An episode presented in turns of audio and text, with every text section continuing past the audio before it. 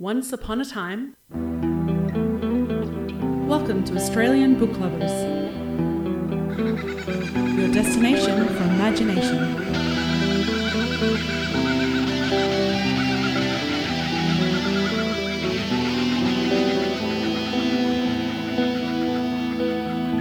A big warm welcome to everyone and a huge thank you for joining us for the Australian Book Lovers podcast. Our mission is to bring fabulous Australian and Indigenous literature that spans a whole range of genres to book lovers around the globe, as well as fantastic resources and information for passionate authors looking to write their next bestseller. I'm Veronica Strachan, aka V.E. Patton, fantasy, memoir, and picture book writer, reader, and one of your co founders and hosts for the episode today, episode number 53, coming to you from Wurundjeri country. And I am Darren Kazenko, dystopian science fiction and horror author, avid reader, book lover, of course, and also one of your co founders and hosts today for the Australian Book Lovers podcast, coming to you from Kaurna Country. And yes, episode number 53. Number 53. Woohoo! Now, do you have any magic uh, interpretation of number well, 53 for us? Look, a little bit of research. 53 has a, well, has quite an interesting meaning. It, apparently, it reveals that the past should not worry or burden you. And it, 53 is a symbol or a sign that it is time to leave the past in the past and focus on your future because the future holds a lot for you if you only believe and trust. And it's also important so the 53 goes that forgive all the people who have wronged you and forge ahead with the peace of mind that you so deserve. Uh, quite a quite a fitting uh, meaning for I number was going 50. to say that so sounds very appropriate considering who we're talking about today and what he wrote about. Yeah. Yes, yes, absolutely. And uh, the changes that I've gone through behind the scenes, I, I like the idea of just, uh, yeah, leave the past in the past. Or, well, I don't leave the past in the past, but I'll, I'll uh, shift my focus to the future. Because I think the past is uh, Yes. always, you, you have to carry it with you because it has so many lessons. Yeah. And, uh, Yeah, no, I- I like treasures. Yeah. Yeah, So, but pack it up and bring it to the future. Nice. But I uh, had a bit of a look to see what, how important or, or these important things that might have happened in Australia in 1953.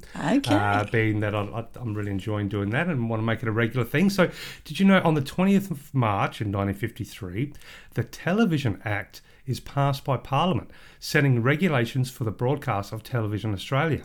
Although television transmission did not commence until 1956. I was just going to say it sounds a bit earlier than I Yes, that's strange. I always, I can't believe it was was that late. I, I thought when, i maybe I got to have a look and see when TV started. I, I suppose. No, I think it could have been 56 because uh, isn't there always the memory of that guy saying, and welcome to television? oh yeah, but I just thought the invention of TV was. For what he, I'm hopeless when it comes to that stuff, but uh, but there you go. They were so a rare, a rare uh, hmm, representation of a parliament actually sitting down and thinking about the future. So and getting things ready for something that happened three years later. now they just deal with stuff after it's happened and try and shift blame. But anyway, and on the fourth of December, speaking of ridiculous acts of uh, government sometimes. um, now, no, sorry, not on the 4th of December, but in 1953, the Korea War did end, and Australia obviously had soldiers in that war, so that was a good good thing to happen. On the 4th of December, now this is a little uh, thing, little discovery that possibly changed the face of Australia, or at least part of it. So, oil is discovered in, in the Exmouth Gulf off the coast of Western Australia. So, that uh, obviously had uh, well, economic repercussions that we probably still feel today. And uh, now in 1953, in now in 1941, Prime Minister the RT Honourable Robert Menzies issued a press statement recommending the flying of the blue ensign as a national emblem. However, the Flags Act, which came in in 1953, subsequently proclaimed the Australian blue ensign as the Australian national flag and the Australian red ensign as the flag for merchant ships registered in Australia. There was also an amendment to the Flags Act of 1953 that was actually passed in 1998 to ensure that the Australian national flag can only be changed with the agreement of the Australian people. So there we go. 1953 cemented a little bit more of the flag um, and its use. So interesting little bit of history there. Now, is that, did you say the ensign flag? Is that the flag, the Australian national flag, or is that the naval flag? That's a good question because I just assumed. uh, as so, it says proclaim the Australian blue and ensign as the Australian national flag. No, Uh, there you go. Yeah, so with the magic of podcasting. So yes, with the magic of uh, podcast and editing, Yeah. uh, that's as fast as I can learn. You see, I'm a very good learner. No, so as I've discovered, it ensign is the national flag flown on a vessel to indicate nationality. So There there, we are. go. Yeah, so a little bit of uh, ocean flag Ocean flag, and of course regards. the other wonderful thing that's hap- well wonderful in in many people's uh, views is the the Australian Aboriginal flag, which was designed by Harold Thomas, and we did spend some time trying to uh, get permission to use it because we didn't want to use it Yes. unless uh, it was appropriate. And we did get fantastic letter back from the Torres Strait Islander Commission to use their flag on the website. But the Aboriginal flag now uh, has the ownership has now been vested in the Commonwealth by Harold Thomas, so that it's freely available for public use and can be used, you know, without um, fear of permission and uh, that kind of thing. Yeah. So Yeah, that, that I- only I happened like that. That's good. earlier this year, yeah, uh, just in February this year. So yeah, and if anybody from overseas doesn't know the Aboriginal flag, it is uh, the top half is black, the bottom half is red, and it has a bright yellow circle in the middle. Yeah, so the black symbolises the Aboriginal people, uh, the red symbolises the the land, and the yellow is the the sun. Yeah, well, hopefully, hopefully now that the flag will just appear more and more and, and Yeah. become just a, an integral part Yeah. of, you know, ident- of our identity, really.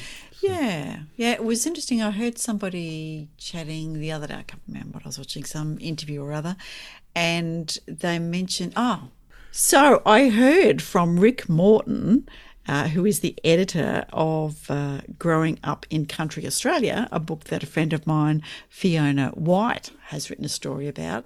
There was a launch at the Woodend Library, and I went up and had a, a listen to that. And he was talking about his connection to country, uh, despite him being a, a white uh, Australian.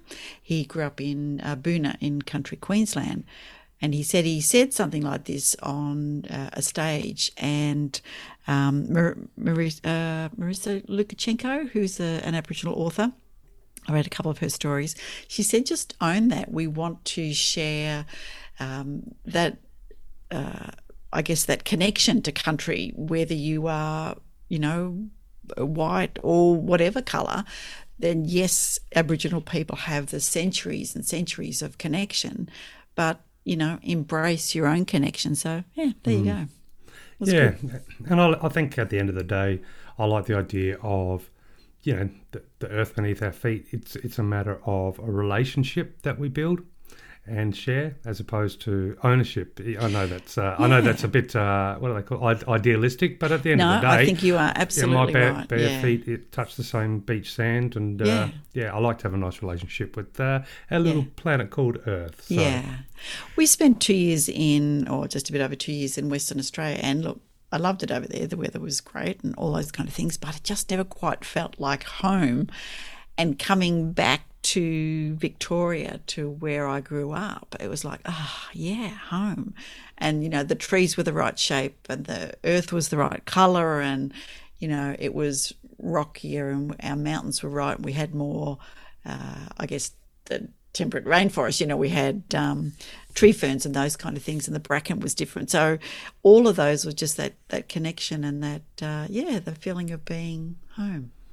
Tap tap tap. There's no place like home. That's exactly right. So And there you go. So we got a home- bit sidetracked Yes, with your. Um, have you finished? What happened I've in got a couple, couple of little thing, more things. Okay, bring it so on. to- in so speaking of home, our home that we call Australia, in 1953 the population was eight million seven hundred eighty-two thousand one hundred seventy-three. Mm-hmm. To put that in perspective, the same year. Just in New York alone, the population was 15.5 million. We Mm. are a tiny country as far as when it comes to uh, the amount of people, and that still is today. I mean, the, the population of Australia will fit uh, easily into just one city in a lot of the countries. But uh, yeah, so there we go. We are a young country, um, but you know, and here's a really cool part or a bit of trivia. In 1953, David Warren of the Aeronautical Research Laboratories of Melbourne invented an ingenious device now installed in every international plane, which is, of course, the black box flight data recorder. What an invention! What a uh, um, you know, uh, just something that is still uh, yeah something that's so important today. Yeah. And well, I if believe are- it's not black. Whoa, yeah, but it's a black day if you need to open it, I suppose. I, don't, I don't know why they got call a it a feeling. black yeah, why, why do they call it a black box? When I heard that, in fact, it's orange or something like that. Hmm, mm, I have no idea. Maybe that's something we can look into. And, Yes, uh, another day. Yeah, another day. But uh, to finish it off with uh, some uh, music. So in 1953, a couple of top hits, and there was lots to choose from. But I thought these are quite thing.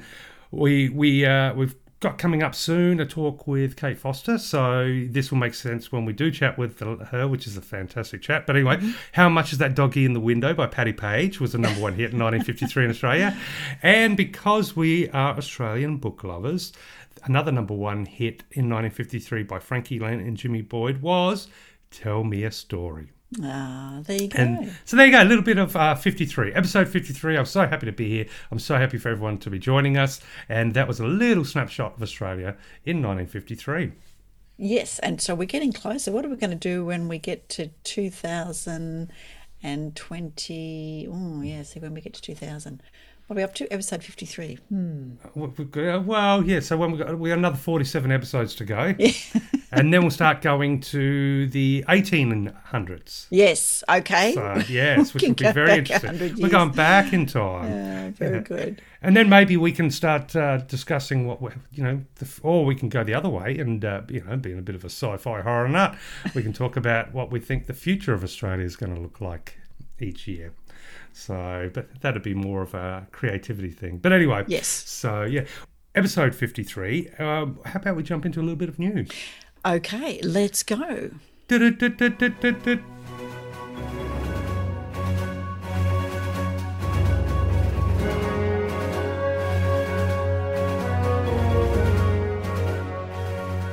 I have some news for authors from the Australian Society of Authors, and I think it's worth us considering. So, this is one for all your authors out there. Take the National Author Survey. So, it, it- you know, the Australian Society of Authors says if you're a published author, we strongly encourage you to complete the National Author Survey. And it was launched on the 27th of April uh, 2022 by Macquarie University, the Australian Council for the Arts, and the Copyright Agency. So the survey investigates the current experiences of Australian authors in the book industry and follows on from an earlier survey conducted in 2015, which, among other findings, reported that Australian authors earn on average 12,900 per annum from their creative practice, which is pretty sad. I like to imagine that uh, a lot of authors that you know hit hit markets and lot you know libraries and book you know as in hit the road with their books. Yeah. I like the idea that they're just keeping like Oh, suitcases that full of cash of cash under the counter still. yeah, yeah, I only made ten grand. well, how, why are you not. driving that Mercedes? Well, And okay, it is an average, and there are, you know, there's a bunch of writers who obviously do a bit more and a bunch who do a bit less. Uh, but yeah, it's not a not a great thing. But anyway, uh, more key findings on author income. Oh, sorry, their key findings on author income have been instrumental in forming and strengthening the advocacy reports of the ASA and book creators over the years. So. Um, the ASA enthusiastically supports the effort to update this data and urges all members to participate. So um, you can go on to the ASA website, which is A S A U T H O R S, AS Authors, in fact, uh, dot org. Uh, go to the news, or you'll see uh, on their banners and things to take the National Author Survey. And it takes about 20 to 25 minutes. And there are three prizes of $1,000 each Oh, on wow. offer to respondents. So you never know. You could be, uh, you know, in the the running for one of those prizes of thousand dollars. And if you're only earning twelve thousand dollars a year, if you're an average earning author or less, this could be a good thing. Mm, definitely, That's and it is important to get that data. I mean, yeah, Yeah. sure, winning a thousand bucks would be amazing, but that data is important. They do such a good job, and Yeah.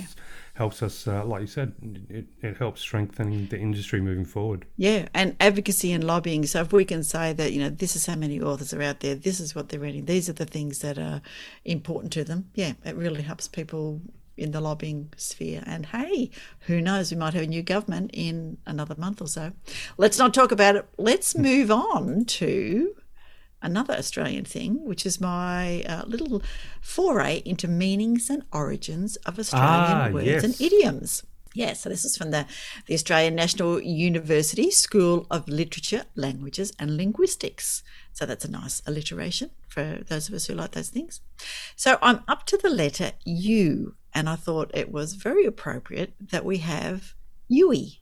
So if I'd said we're having Oh yeah, of course. Doing a Chucking Yui. yeah, of course. when you, with it, without context, it's a Yes. weird word. And, Yeah, then, yeah, then of course, oh. it's not Yui, it's chucking a Yui. I think. Chucking a Yui, that's Yeah. it. Exactly. So it's a U turn for anybody who's not sure. Go uh, down there, chuck a Yui, right? yeah, yeah, exactly. So formed by abbreviating U-turn, and then you add a Y on the end, which is a common Australian way, of course, of ending, you know, or altering words, and often found in the phrases to chuck a Yui or do a Yui. So there you go, to carry out a U-turn. Now, the earliest evidence of the term is found in 1973. So there you go. Uh, it's not that long ago. So, No, no. yeah, interesting. All right, I've got another U word for you. And again, it's a fairly common one a ute. well, yes. Is, I don't know. Is that an Australian? Well, yeah. I suppose the Americans always call it a utility, do a they, or a uh, or a yeah, truck? Truck, Yeah. yeah. Yeah. Anyway, so of course, a ute is the abbreviation of utility, which is a small truck with two door cab that looks like a sedan and a tray with permanent sides that's part of the body. The word ute is first recorded in 1943. Oh wow. Familiar sight on Australian roads, both rural and urban. And of course, many towns have an annual gathering of utes for competitive display, sometimes called a ute muster, with prizes awarded in categories such as the best street ute and the best feral ute. It's funny you say that. Uh, we've got uh, here Mount Compass, a beautiful part of the Yeah. They have a um, the Mount Com- Compass Cup, which is a cow race, Right. And uh, as part of the day's festival is a, a uh, like a ute uh, procession. So all, all everybody gets their hotted up utes and or whatever that you know. So you got like an hour of utes just cruising around as well. So yeah, very Australian. uh, the cow race, yeah, that's an interesting one, but we'll touch on that another day. there you go. All right. I think I'll leave you with the Yui and the ute. I am a little bit disappointed, to be honest, Veronica. Why? Because, well, it's, whether it's Australian, I always thought it was. What about the word Ugg? Uh, well, Ugg boot is there. That was my third one. So, Oh, I thought you'd finished. well, I have, but it's it is there on the page. I wasn't going to tell you everything I was. Ah, you know, I'd love to know about All right. because we're going backwards in the alphabet, obviously. So uh, next episode, Ugg will be gone, and we'll never get to visit him again. All right. So a flat sole boot made from sheepskin with the wool on the inside. So the term is of unknown origin, but perhaps Hmm. originally an alteration of ugly boot. Um, yeah, so they're Australia's favourite footwear, of course, for comfort or cold weather. The early evidence for the term from the late 1960s suggests they first became popular with surfers. The name Ugg boots, UGH boots, was registered as a proprietary name for a type of footwear in 1971 by the Shane Clothing Company. But in 2006, Ugg boot, UGG, and its variants was removed from the Australian Register of Trademark. It's now a generic term for this type of boot in Australia. And for discussion of this, you can go to Footwear in Australia. Uh, but yes, you can. Well, and then recently, uh, an Australian company was uh, not allowed to use the term. on that's exactly right because the, the, because the Americans the- stole there's it. an American style have tried to snaffle that as well. Mm, But yes. yeah, the Uggs are still about. Well, Uggs and the uh, Mockies, but I haven't got to M yet, so you have to wait till I get. yeah, well, the Uggs will forever be a, a beautiful, beautiful, and not ugly. They're a beautiful footwear, fashionable, comfortable, warm. Yeah. Well, I'm going to admit that I have never owned a pair of Uggs. What? How about that? Oh no! So every day you've never got to 100% happiness. No, Only 99. life has been a miserable shadow of what it could be. this is what you need to do after the recording. Oh, dash out and get a pair of Ugg boots. Yeah. yes, yes. It's it's like happiness for your feet. Especially because you know, uh, unless it's really cold. Well, Of course, when when you're going to put UGG boots on, but otherwise, I, I don't know. I'm just a fan of thongs. I just I don't like wearing shoes unless I have to. So to go from you know cool breeze in my thongs to suddenly not, not warm and like super cloud comfy, Yeah. yeah, it's quite a transition. I recommend it.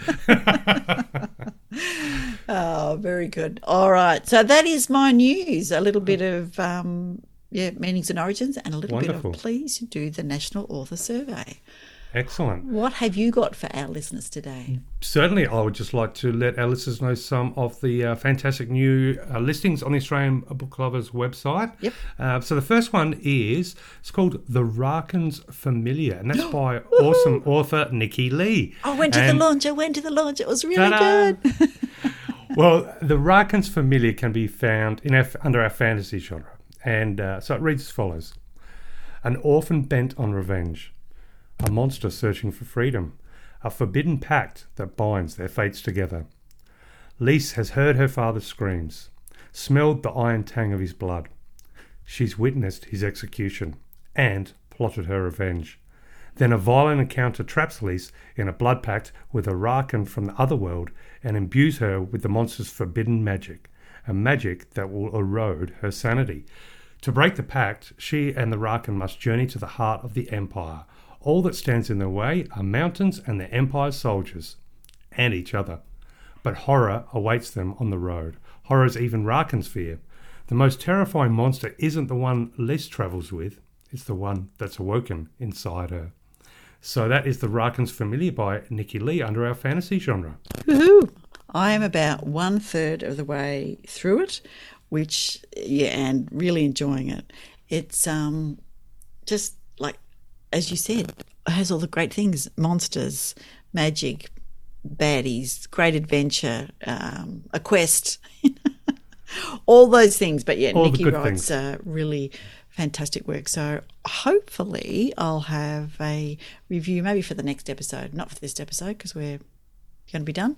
But yeah, and I'd love to get Nikki on for a chat. So I must Oh, that would be awesome. give her a little nudge. So, Nikki, if you're listening, yeah. come and have a chat, please. I, look, she's chatting all over the place to I various people with the the Raken's Familiar just being launched, and she did a great uh, launch. She did a, a Zoom launch because she's uh, like well, she's an Australian. She's currently lives in New Zealand, and she had some great games, and we did some really good. Uh, Science fiction, history things, challenges that we had to do. So, yeah, it was good fun. It was really good. Yeah, there you go. Yeah. Sounds like I missed out on a party again. now, the next uh, awesome title that's been listed is it's actually an anthology. The, the book is called Weaving Words Women About Women. And this can be found under our contemporary uh, genre. So, Weaving Words is an anthology of diverse short stories written by women about women. It emerged through the collaboration of eight passionate writers who got together to share ideas, offer advice, and give each other support. Their passion and creativity fueled their efforts and culminated in a book filled with unique and fascinating tales, as varied as the authors themselves. This eclectic collection spans a range of genres from murder to travel, from comedy to mysticism. Sorry, m- to mysticism. That's why it's a tongue twister. But that is weaving words, women about women, under our contemporary genre. Now, as far as the authors are concerned, it uh, that they include Marie Walk, Maria Asaris, Adelaide Hunter. What a cool name that is.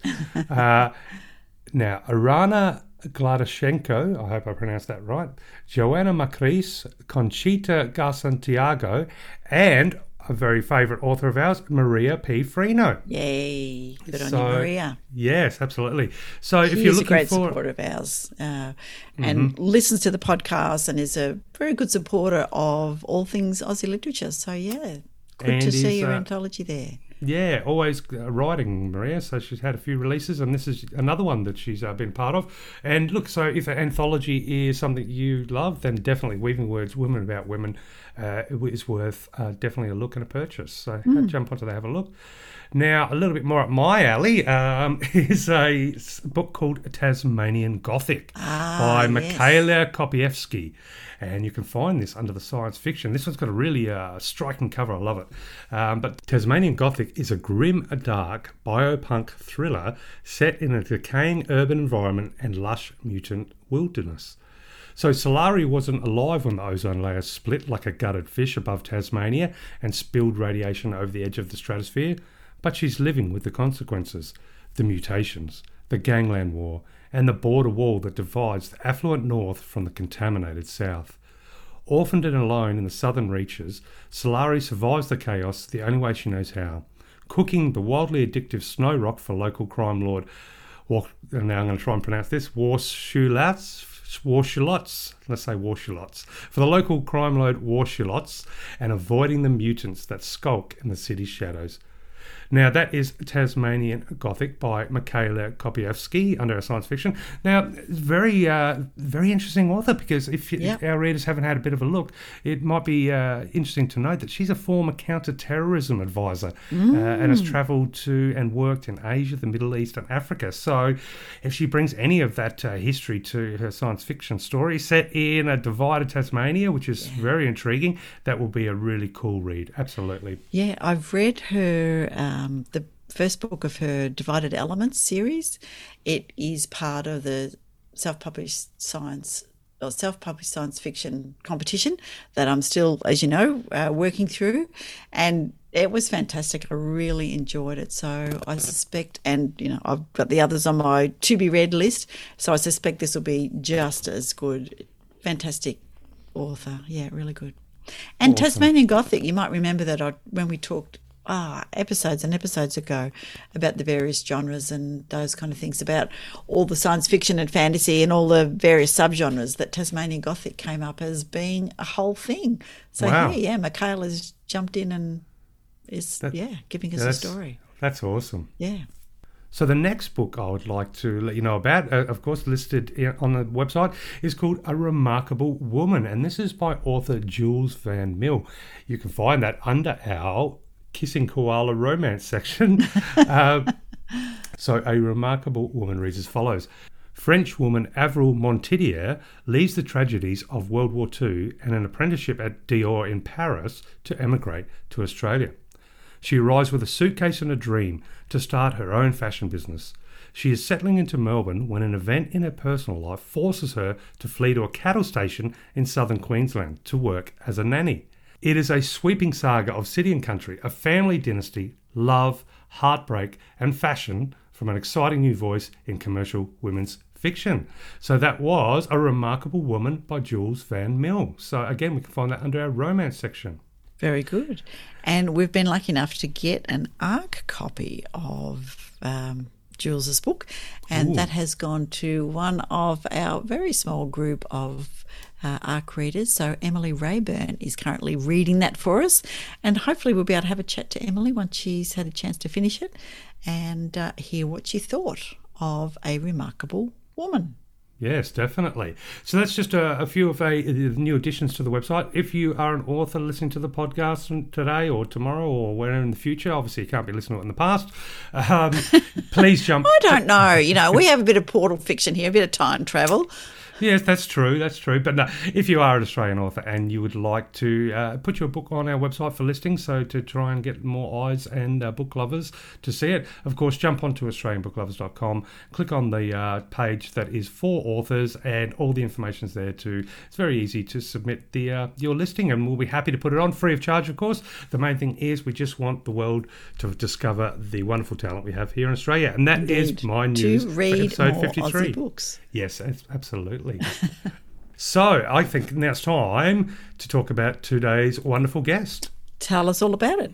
Well, we are going to be talking, well, I'll, I'll be talking with uh, Mr. Jake O'Donnell. He's the author of Walk Like a Maniac, and that is the story of everyone who became a man in the 21st century. So, very, very cool premise, and uh, it was a it was a fun chat, absolutely. So, but for the readers and audio listeners out there, the book is Walk Like a Maniac, and as Jake O'Donnell puts it, if men really are from Mars, then it's no surprise that it is a cold, barren wasteland devoid of life. but while modern men still don't know who let the dogs out or whether Shaggy did in fact do all those things, they have at least tried their best, or at the very least been present, in a century that has fought for equal rights while also giving them equal lefts directly to the tune. Hmm. Following the journey of the modern man through the seminal first time moments of his life, Walk Like a Maniac provides an up close and personal look at the embarrassing, ridiculous, mistake ridden, and underwhelming journey that all boys have to take on their way to becoming a man in the 21st century. As self deprecating as it is insightful, Walk Like a Maniac not only examines the universal experiences that define the modern man, but also explores a hilariously detailed personal account of the journey. After all, what better way to really examine the psyche of 21st century men than through the eyes of someone who encapsulates everything it means to be one in all its uh, bracket limited, unbracket, glory and shame. so, Walk Like a Maniac, the story of everyone who became a man in the 21st century, actually reached number one on Amazon bestsellers list for adult humour within the first month. So, Very really good. cool. Congratulations, Jake. Absolutely. So, really cool conversation. He is a man of many talents, a man of many stories, and uh, let's just jump into it because I think listeners, you're going to have a great time. Sounds good.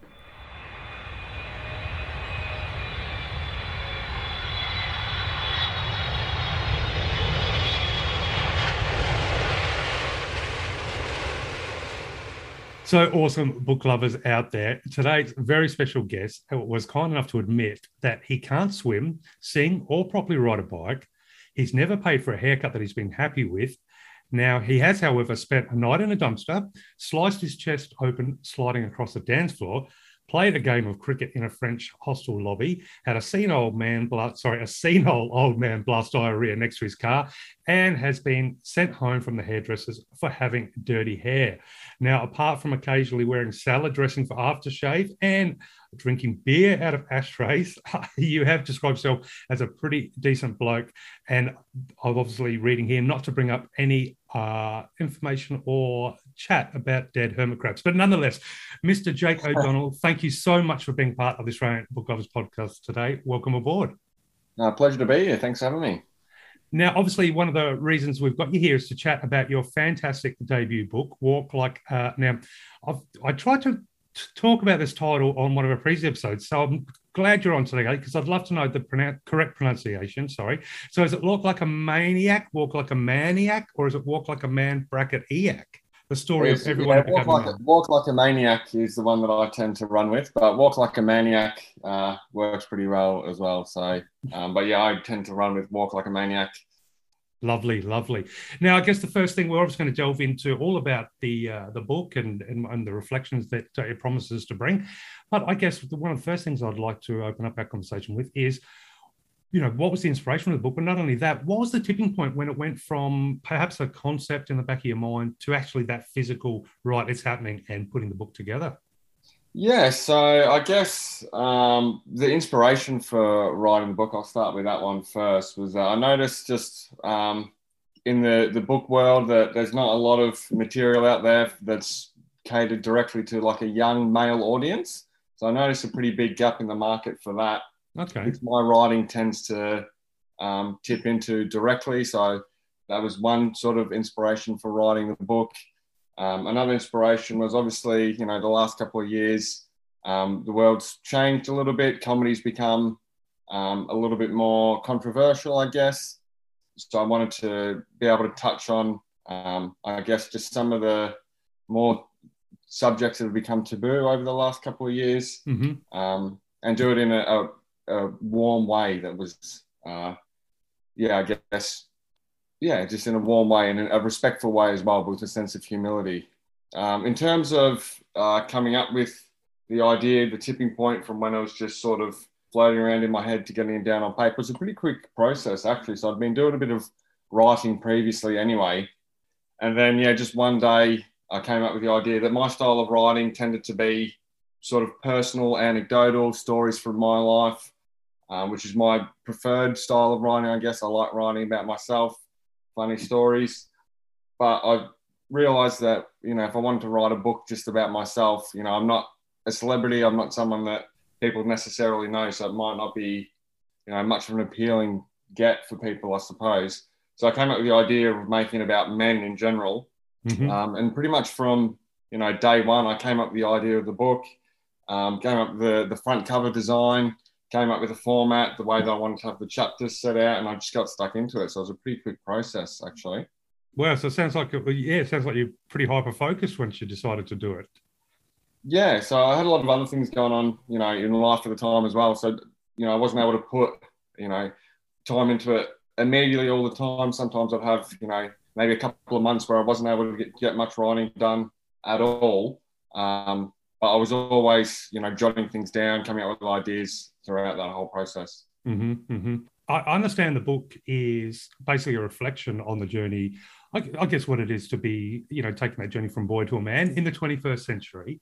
And uh, so, what I'd love to hear is your thoughts on what you might feel are some of the you know really stark contrasts between say you know growing up in the from beyond the year 2000 say versus the 70s 80s and 90s because i mean i guess there's probably a couple of obvious ones but when you contemplated the book and when you dived into it and, and, put it together did you did you find any sort of themes emerging that you were surprised when it comes to that uh, difference between growing up in the 21st century versus you know the 20th century in the 80s and 90s well, I guess you know one of the most obvious differences would just be that you know life.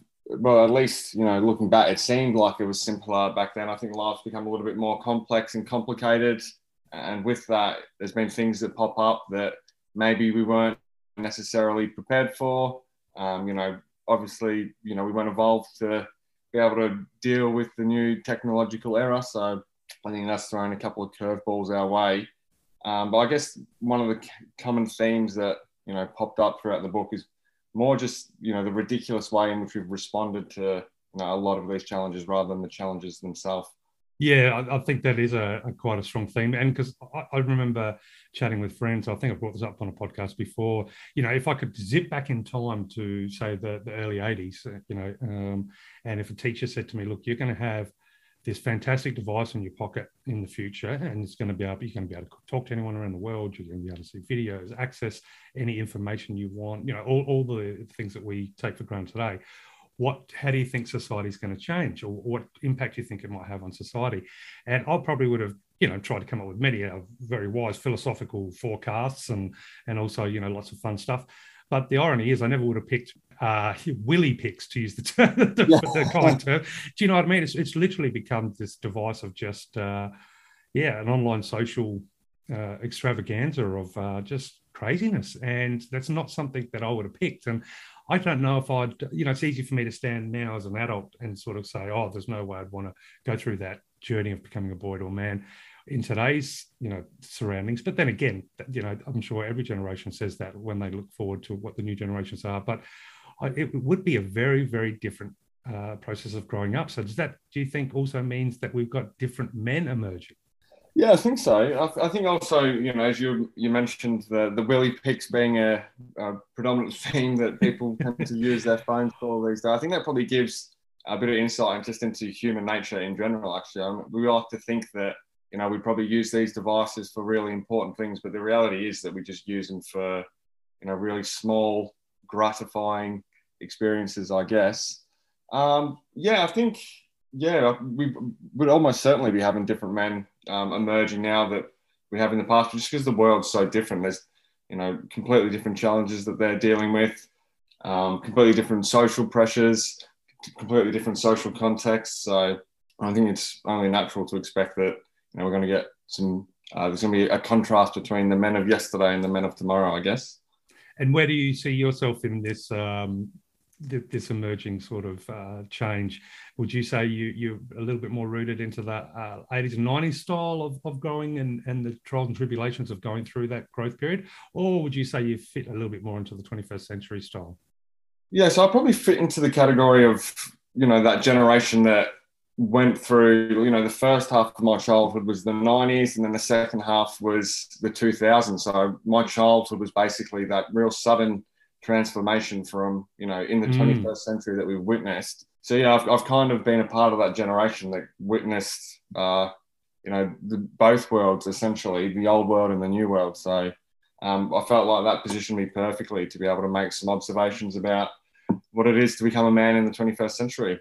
Well, and and obviously you made a, an important point that it's um, you tried to be very warm with the approach and and and you know obviously focus on a lot of the humour of what can be a difficult journey uh, and awkward journey.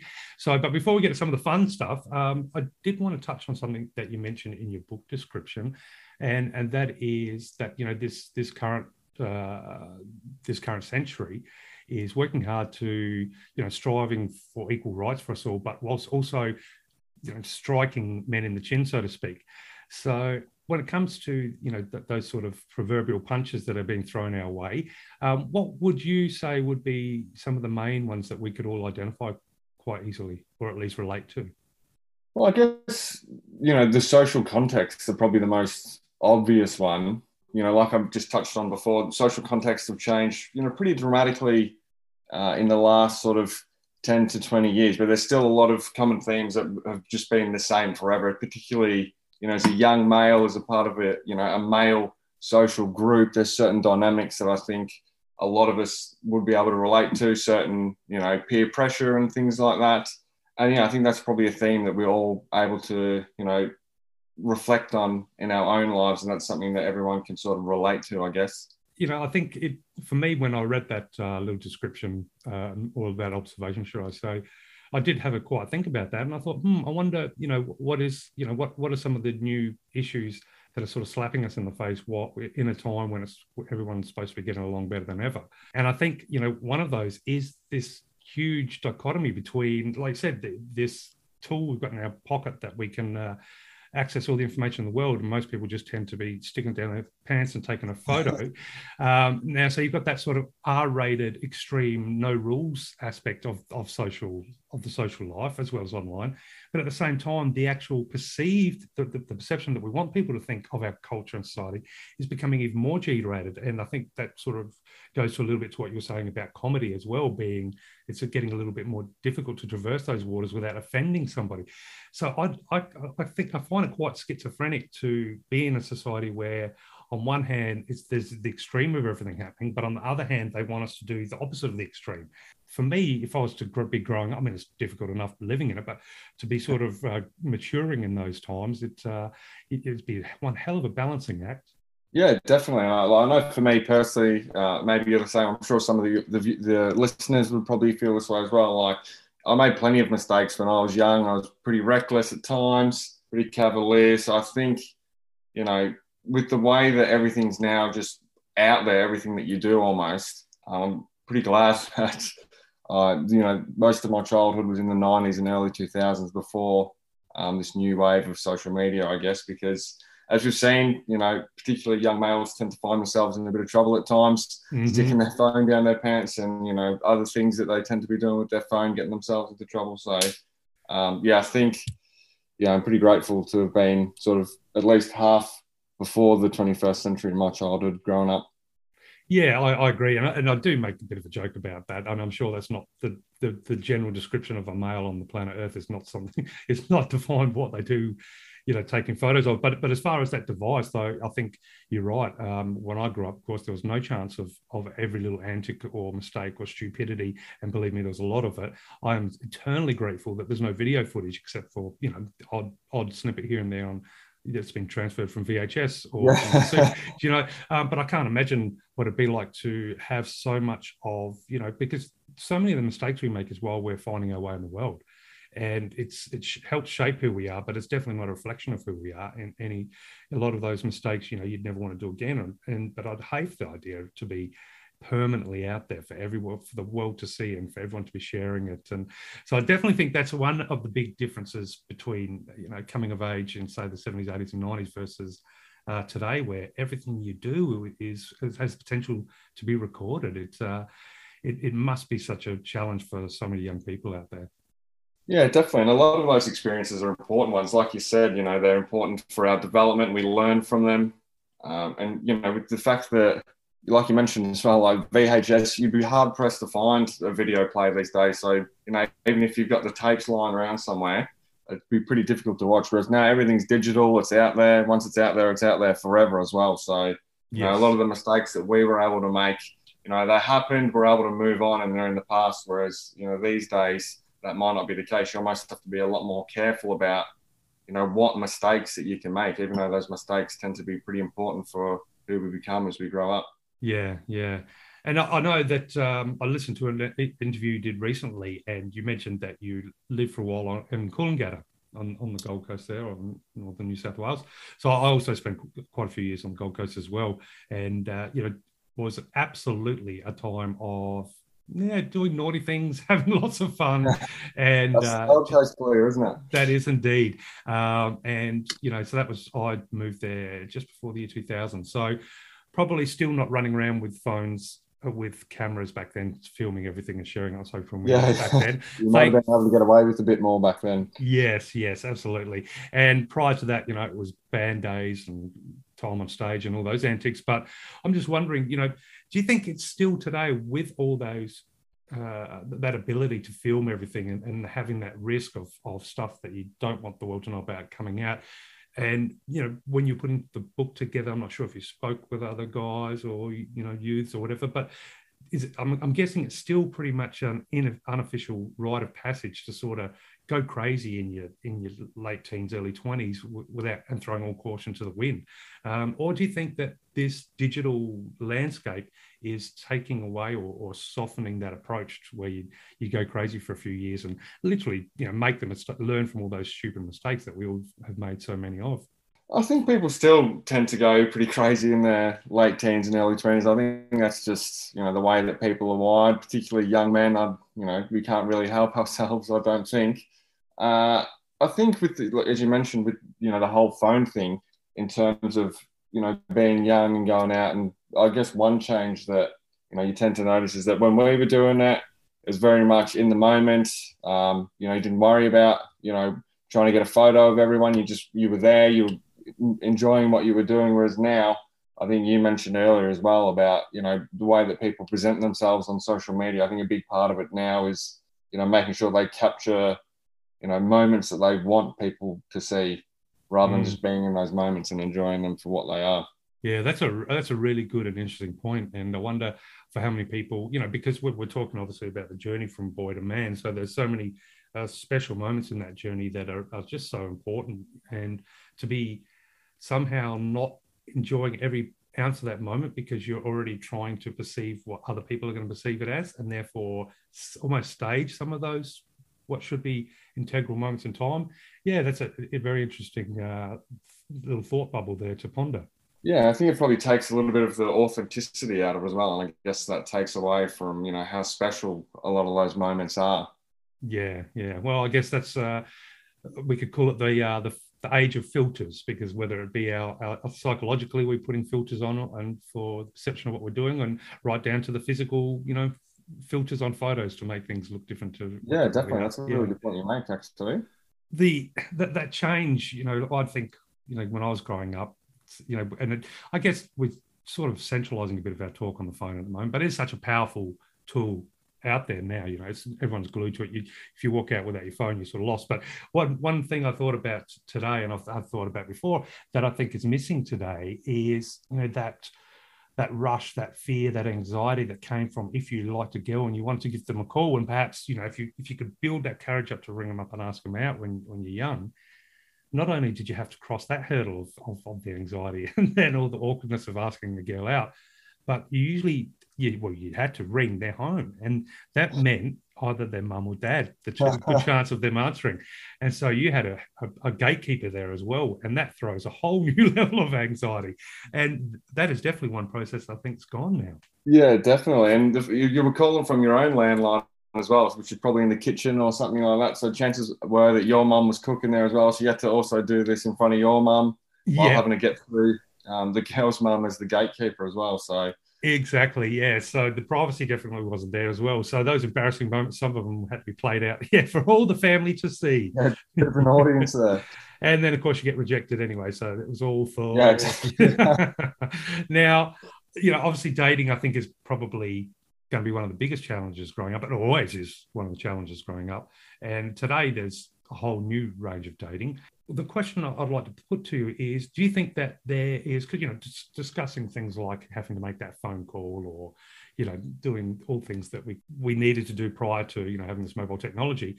But do you think there's a magic that's been lost in the process? Or is there just a new form of magic romance to be found amongst those people growing up now that have never known a world without mobile phones or internet? So, is there just an equal amount of magic to be found, or do you think that we really have lost some sort of you know, uh, rite of passage magic that came from having to really strive hard to reach out to people when it comes to finding that someone special?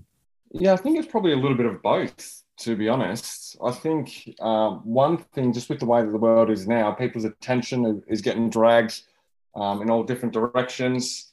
Um, so I think one positive about you know the way that things are at the moment is you have to be more interesting than maybe you had to be back in the day. The uh, range of people that people can interact with is much bigger. So there's obviously much more options out there. Um, there's a lot more things for them to be captivated by. You got Netflix, you got YouTube, you got things on their phone, videos, TikTok, whatever. Um, so I think one thing that one positive at least is that you have to be more interesting as a person now. Mm. Um, so I think has added a level of magic to it. But like you said, I think there is something about you know having to make that phone call on the landline in front of your mum, talking to the girl's parents, getting rejected um, in front of your family, like you mentioned. You know, I think there was a real magic to that. Whereas now you can just send a text message. It doesn't really take, you know, you're not really putting yourself out there too much. You don't have to worry about, you know, what words you're going to say, you know, as you're speaking. Um, so I think in that sense, there has been maybe a little bit of magic that's been lost. Mm. Like I said, I think the fact that people need to present themselves in more interesting ways, you need to be able to hook people in more. Um, so I think that's added um, an interesting uh, layer to it as well.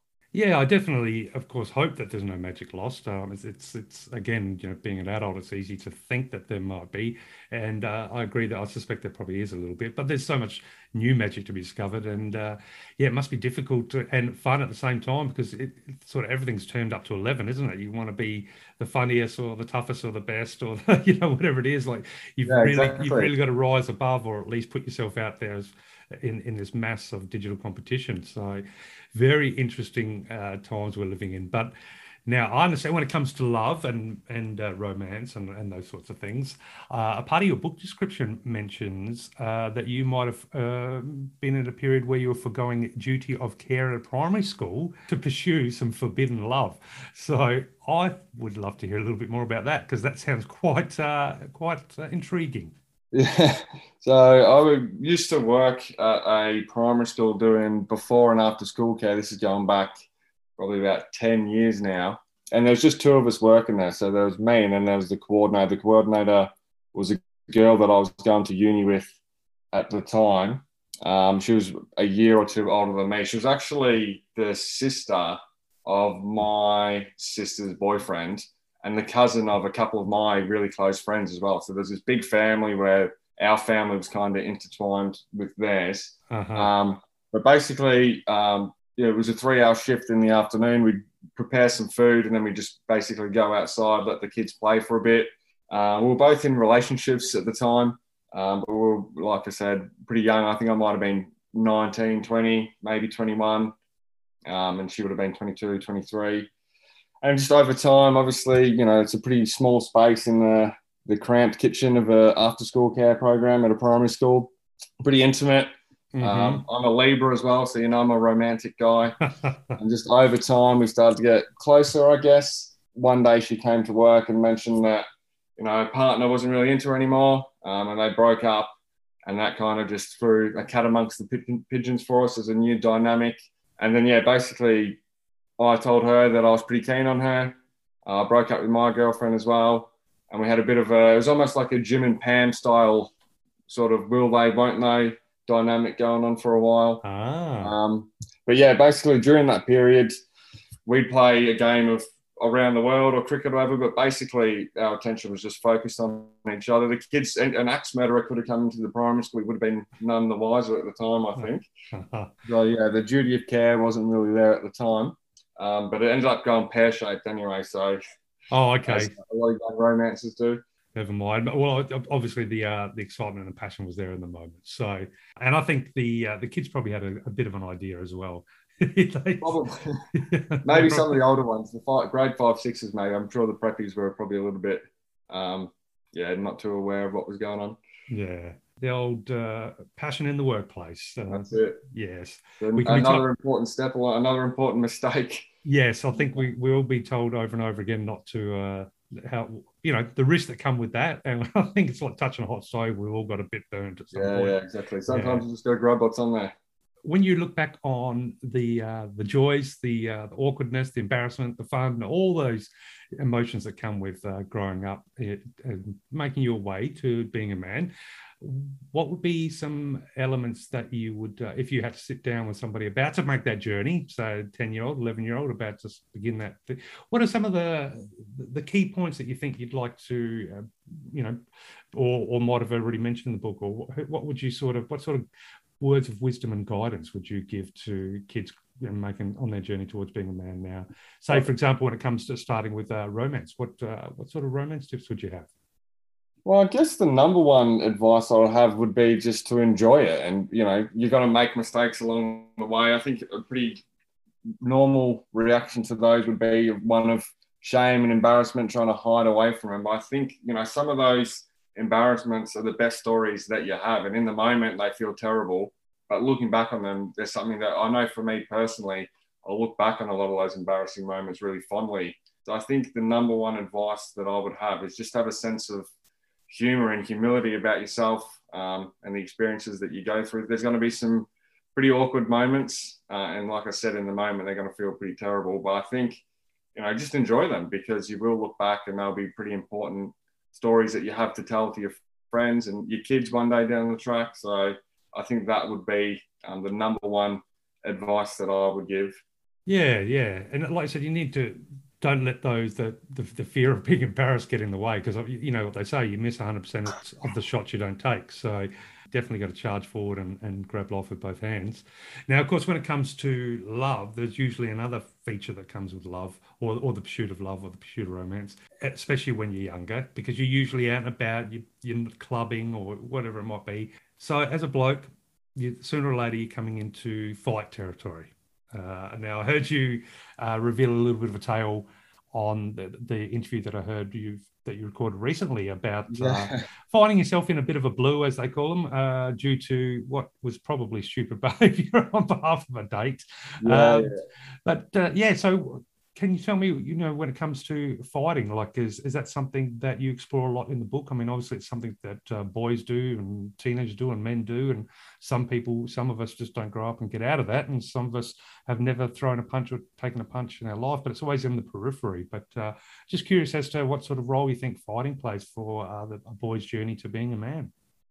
Yeah, definitely. So the, the format of the book is, you know, every chapter is about, you know, a, a seminal first time moment in our life. So it might be, you know, our first girlfriend, our first drink. And one of the chapters is actually our first fight, and it does touch on that directly. So the story that you heard me telling uh, on the podcast that I was on recently, that's actually in the book as well. So that was the story of my first fight.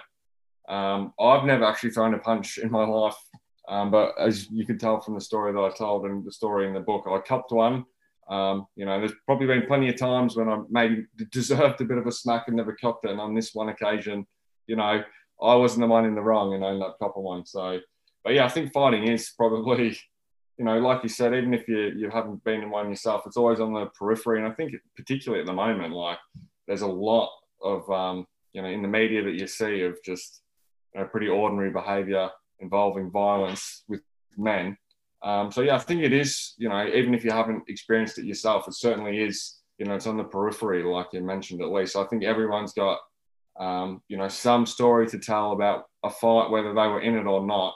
Um, so I think it is a pretty seminal um, experience in growing up and becoming a man.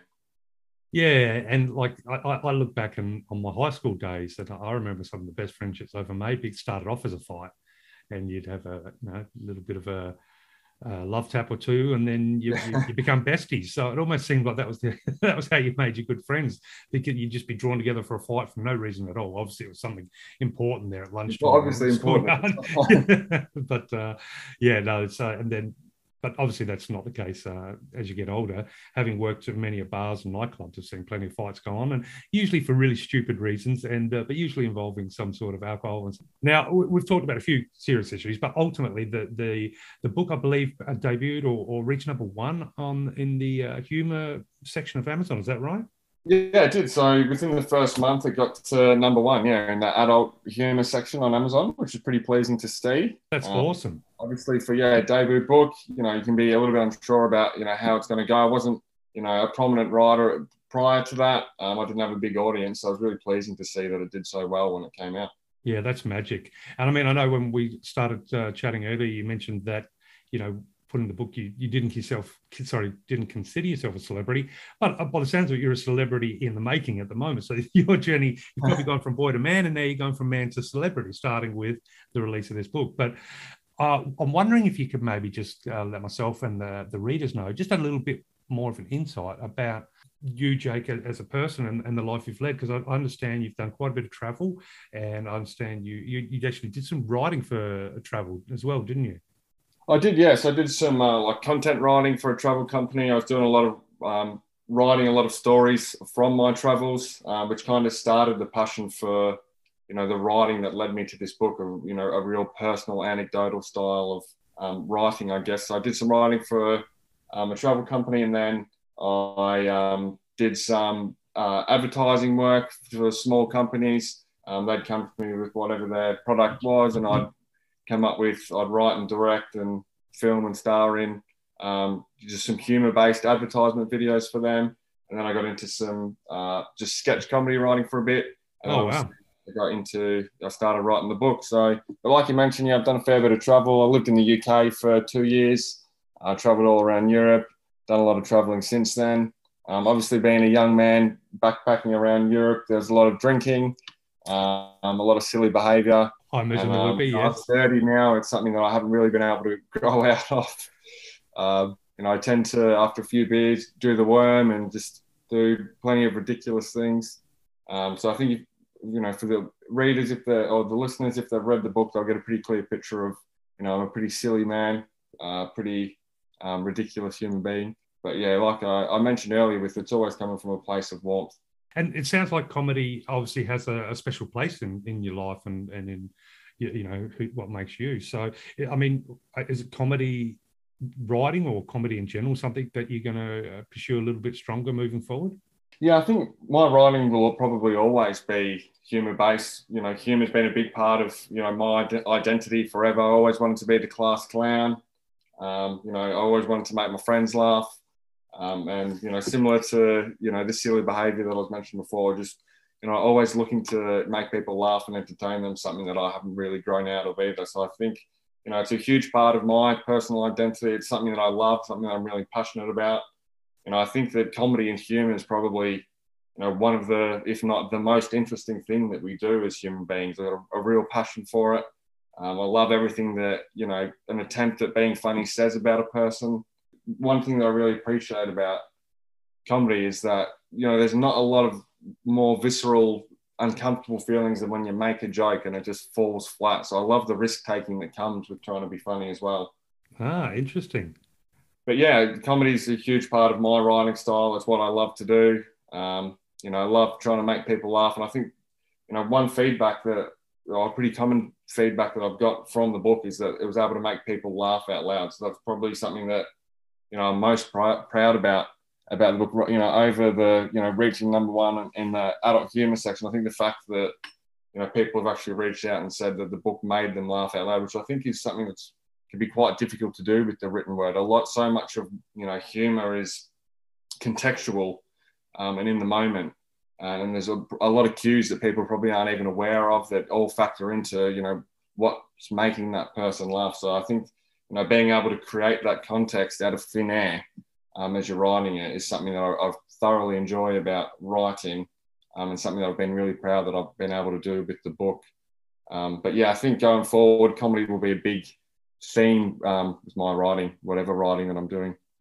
Yeah, well, all, all the more power to you to be able to, to write with you know a comedic edge because I can't I could I can only imagine it must be from my perspective it's super difficult because I just don't think I could be funny writing. It's just not something I do. But not only that I think it's fantastic the way you mentioned how you set, how you sort of established the book with each each sort of chapter being that that first you know the, a momentary first for you with you know in discovering all those things in life. And I think from a reader's perspective um, it must be really well warm to, to use your description. It must be a warm feeling to be able to laugh and and laugh and enjoy the humor of your moment, but also letting that uh, give them the opportunity to reflect on their first fight, their first kiss, their first whatever it might be. Yeah, definitely, and uh, along with the you know being able to uh, make people laugh out loud, uh, the probably the other most prominent feedback that I've got is that the book's been super relatable for people. It's you know people have been able to reflect on their own first and, you know, relate to the experiences that I've had. I've had a bunch of people reach out and be like, you know, the exact same thing happened to me. Um, so the first half of every chapter is about what those firsts were like for just men generally.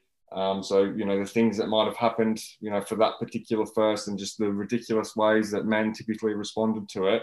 And then the second half is always what those firsts were for me. So mm-hmm. I think between those two um, sections of each chapter, generally there's something in there that people will be able to relate to and reflect on their own firsts from that. Yeah, that's such a cool, cool idea, cool way to do it.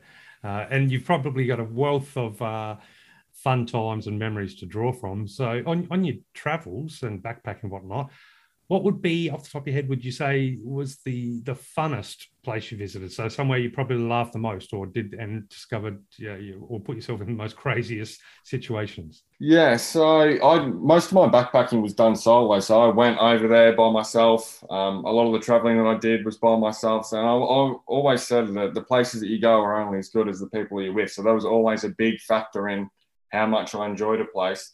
My favorite place that i went to uh, was Budapest actually, which I think it's wow. It was back then. It was maybe a little bit more of a hidden gem. I think now people are pretty aware of how cool it is. Um, but I went there. I stayed at a party hostel. I was only supposed to be there for a couple of nights. Ended up staying for five days, but I just had to leave after that because my body was just completely decimated. But that was definitely the funnest place that I went. I met some awesome people there. Um, they have like a different night every night. So they might have like open mic night, they have a pool party one night, uh, they have karaoke night.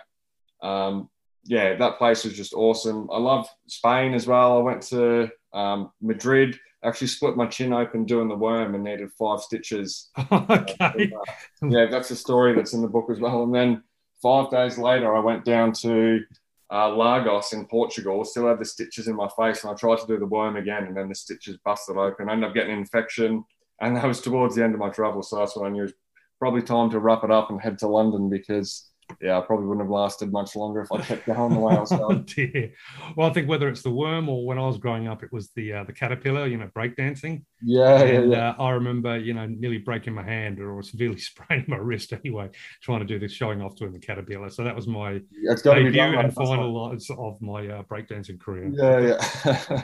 but yes, I, I, can only imagine that uh, doing the worm while intoxicated anywhere is going to be a recipe for potential disaster. But you would have thought after doing it about 2,000 times, I'd probably be a little bit better at it, but I still managed to find myself injured, you know, pretty regularly. I had a carpet burn on my face the other day from doing it as well. So, oh, okay. Well, yeah. you, you, might have to uh, sit down, pencil design for a, uh, a worm outfit, including like a, a to, face yeah. helmet so you can go like real extreme worm. Definitely. I call myself the people's worm because I bleed for the people whenever they demand it. So there we go. There's a range of t-shirts you need to be getting out within the next 24 hours. The people's worm. I like that. It's a good business idea. Yeah, there you go. When it comes to all the traveling, etc., is that uh, something you're going to be pursuing again in the future, or are you settled down there? Because you're based in Melbourne now, aren't you? Based in Melbourne, yes. I still do traveling, but the traveling that I do now is pretty different. Obviously, I did, you know, a big. I went backpacking for three months straight while I was over there. I did. I was working in a school when I was over there too, and over there they have half term breaks as well. So about every five or six weeks, you get a week off over there. So I'd jet off to somewhere else in Europe um, when I was there as well. These days, um, it's a little bit less regularly, I suppose, but I still tend to try and do some traveling, you know, once or twice every year, go to um, a, a, different country that I've been to. Obviously, the last couple of years has been a little bit more challenging. I got a trip to yes. Fiji coming up in July, I think, which has oh, been beautiful. booked in for about two years that we haven't been able to get to. So yeah, we got Fiji. I think later this year, my partner's um, from the UK, so we're going back over there for a wedding um, for some of our friends as well. So I got a couple of trips lined up um, for this year, and then I think next year we're talking about maybe going to South America and unleashing the people's worm over there. Oh, there you go, taking the worm all around the globe. That's it. and is, is uh, travel writing still play a big part for you? Uh, not particularly. No, so I've more moved into you know the book space. Obviously, I've got my day book now. Later this year, I've got a few other things, um, priorities that I've got to focus on for the next couple of months. But in the back half of this year, um, I'd like to sit down and start my next project. Oh, and uh, are you allowed to reveal any uh, hints? Still, or... still very early stages um, in terms of you know what it's going to be about. But I think for those that have read uh, Walk Like a Maniac, you get a pretty good sense for my writing style. Um, and yeah, you'll have a pretty good idea of the type of writing that you can expect. Ah. Well, speaking of maniac, I, have been meaning to ask when it comes to men and our behaviour in general, and of course that saying behaviour in general is pretty wide net. We've got a whole world of different people. So, but what, in your head, what would you say is the difference, or what, what's the defining line between being a man and being a maniac? Because at some point I thought I was going to grow up, but uh, I still don't feel like I've grown up. I still don't feel like a you know quote unquote man.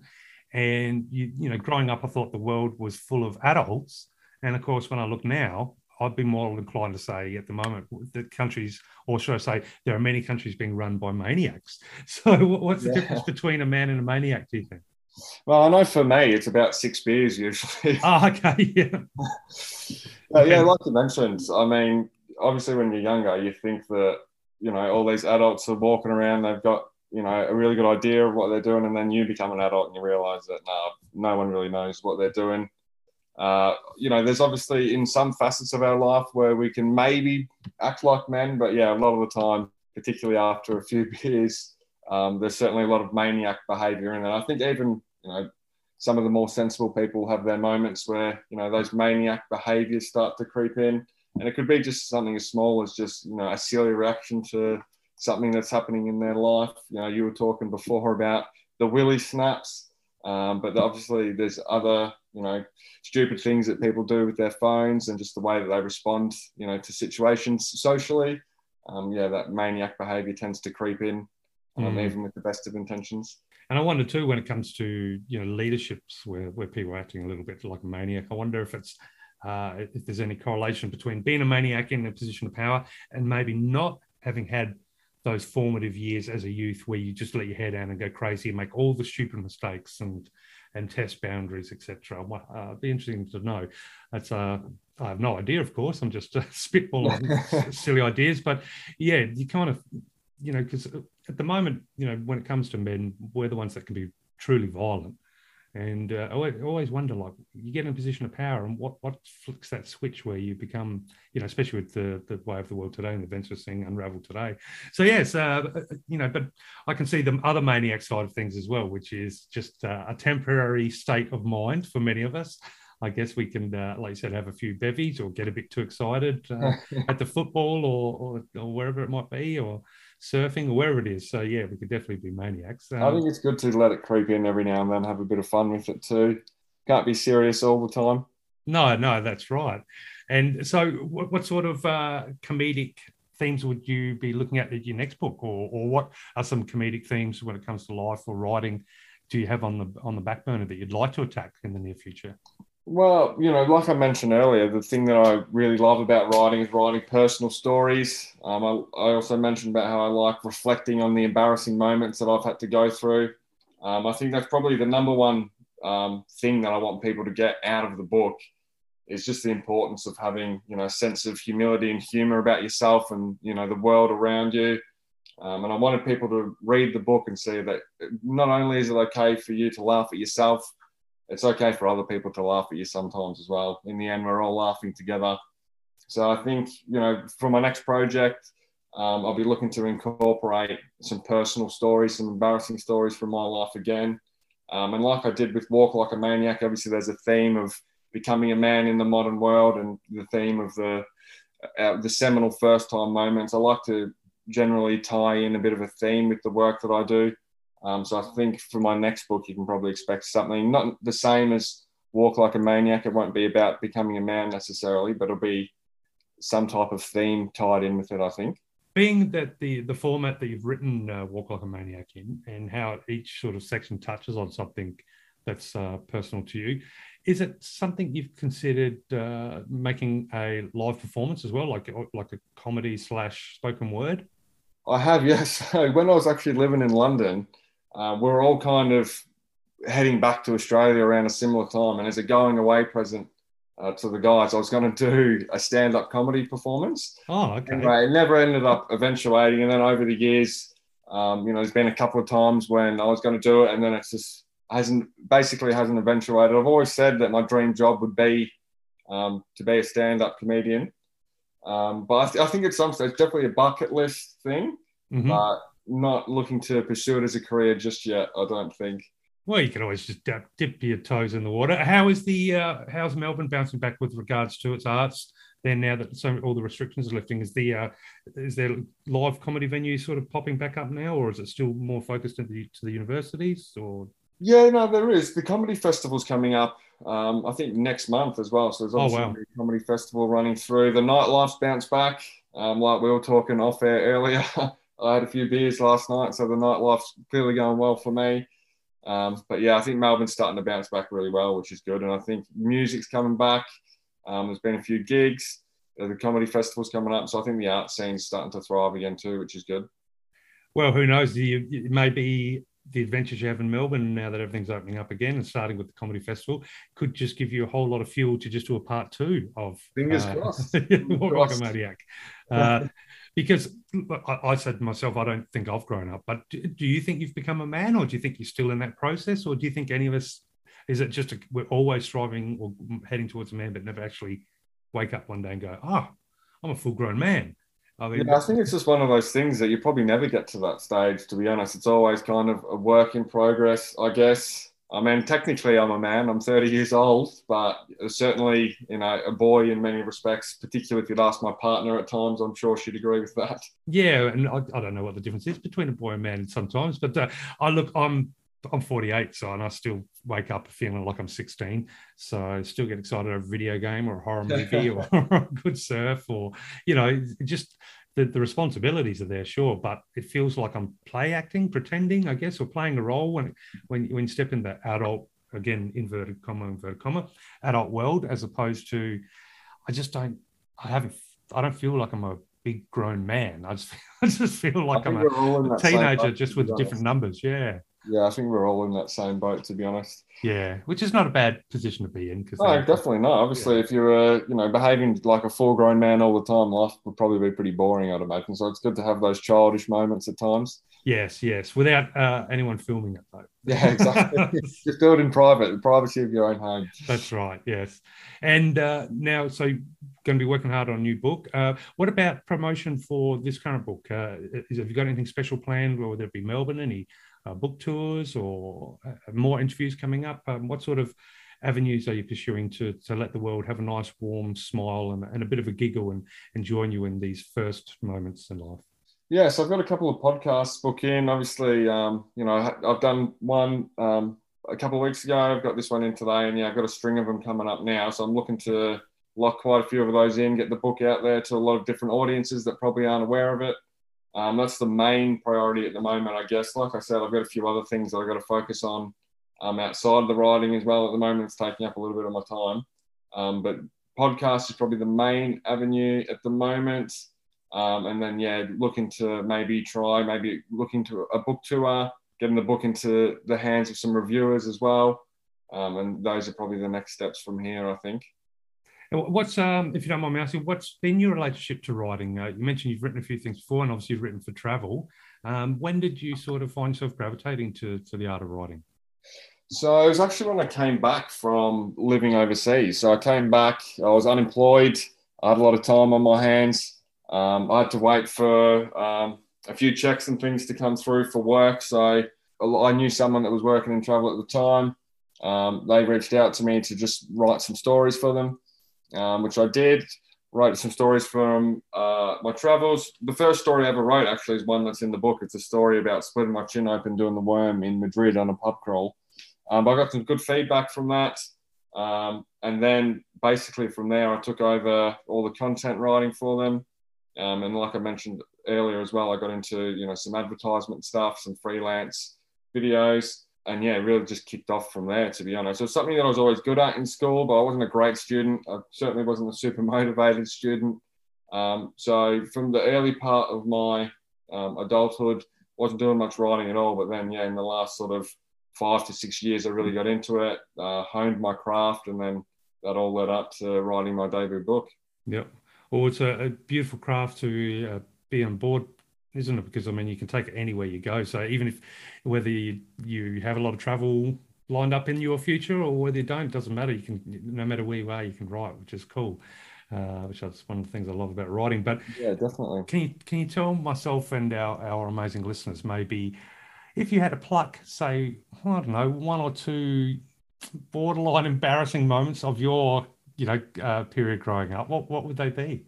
What's something that sometimes wakes you up at night and you don't know whether to laugh or, or cringe and hide under the covers when you think back? There's quite a lot of them to choose from, to be honest. so it'd be pretty difficult to yeah pinpoint just a couple. But I guess um, you know you you heard me telling a story about my first fight on the podcast that I was on the other day. Um, that was a, an embarrassing story. There's obviously um, what would be a good one to share. When my, my first drink of alcohol, actually, so I was about 14, so I was pretty young. We used to go to this thing called the Eclipse. It was an underage disco in Melbourne.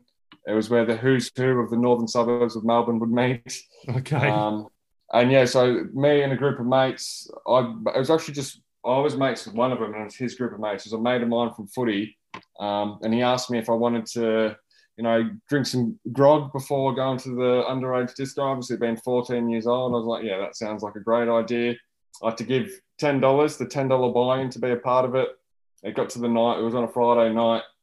Obviously, being 14 years old, our parents wouldn't buy the alcohol for us. So it gets to the, the evening of, empty handed.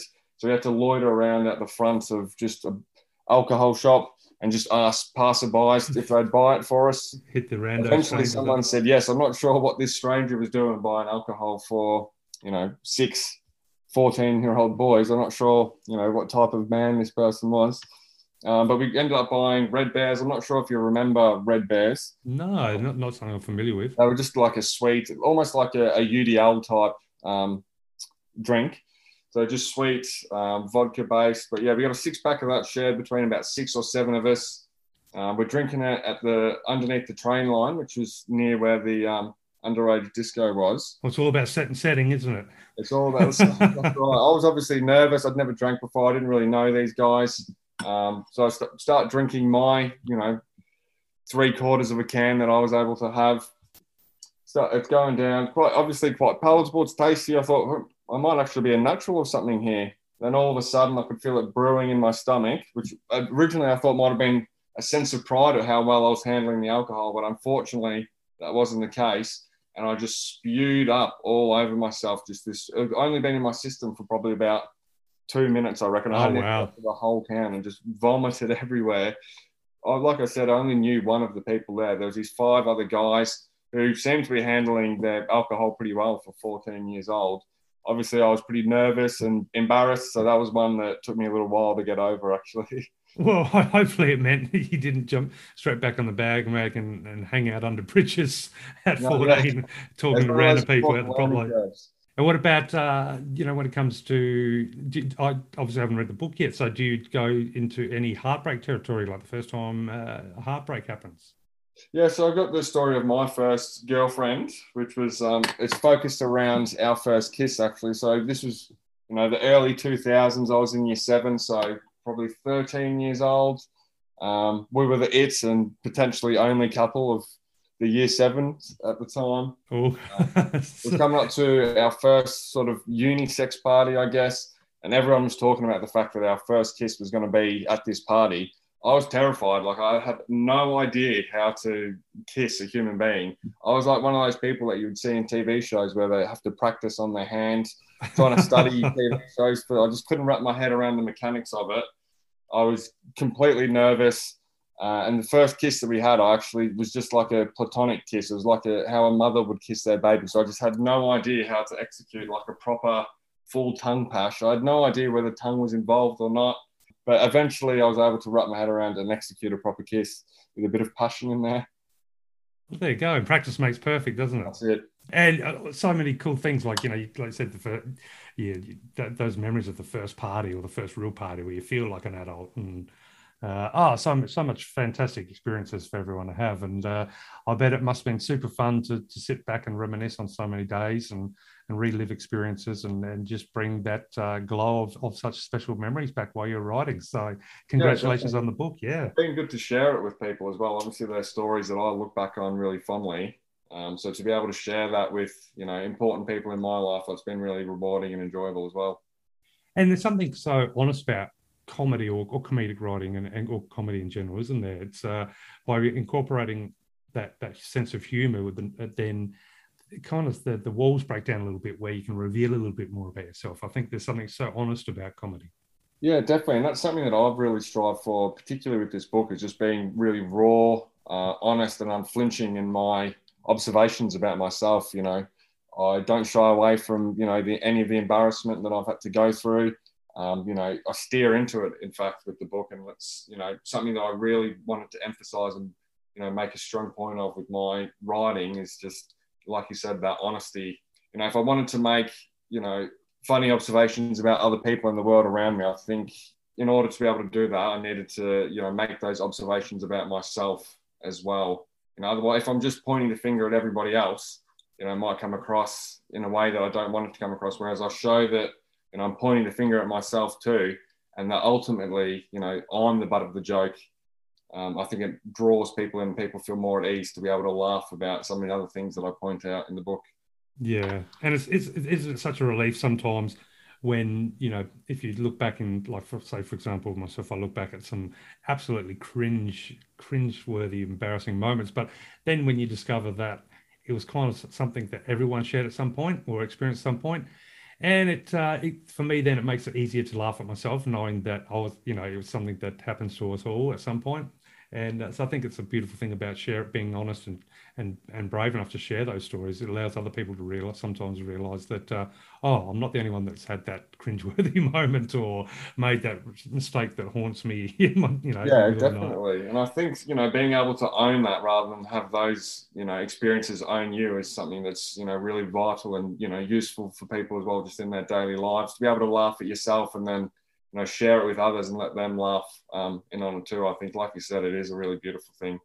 And like you said, to, to own it rather than have it own you, that's, uh, yeah, couldn't have put it better myself. That's a fantastic way to put it.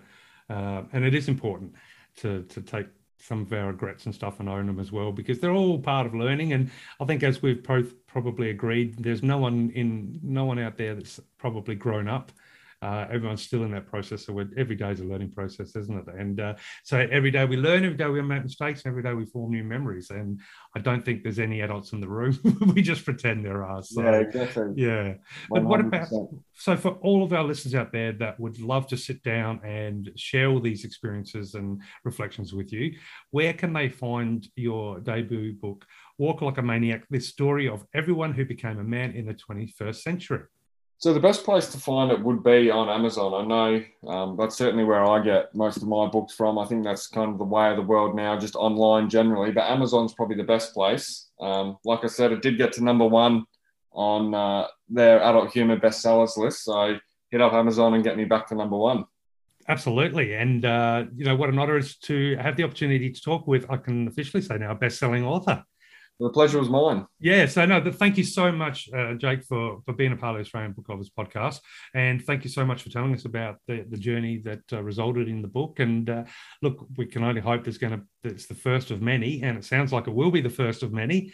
And good chance that if the uh, opportunity comes for me to chat again, you won't be able to say you're not a celebrity. You'll probably be a celebrity by that stage. so uh, remember me when, when, you're a celebrity from this humble moment where I was uh, chatting with you, because I, I, suspect that the sky's the limit for you, and uh, I just wish you all the very best. No, thank you. I appreciate it. I really enjoyed the chat. Thank you so much for having me. Well, take care. Enjoy Melbourne, and uh, just be careful when you're doing the worm. I'll try and remind myself of that. Thank you. Yeah, but don't stop it. No. All right, definitely not. I'll All keep right. doing the worm if you bring back the caterpillar. Yeah, that one could result in some permanent damage. Yeah, that's what makes it so special, though. Yeah, Every true. Last one. Well, I'll have to I'll have to look for a copy of Beatbox, I think it was, or Beat Street. Sorry, uh, the original. Uh, the, the original movie for all that sort of stuff. And I might pick another move and try and incorporate that into my. I might get my hands on that too and see if I can incorporate the caterpillar in there. Oh, there'll be pl- plenty of fuel for you there. Absolutely. Perfect, yeah. Perfect. The beatbox go. Oh, it was it Beat Street? Sorry. Yeah. Like it'll be 1984 off the top of my head. But nonetheless, so oh, from you do the worm, I do the caterpillar. And uh, all the very best, though, for all your ventures forward. Thank you so much for chatting. Thank you. Thanks for having me. Take care.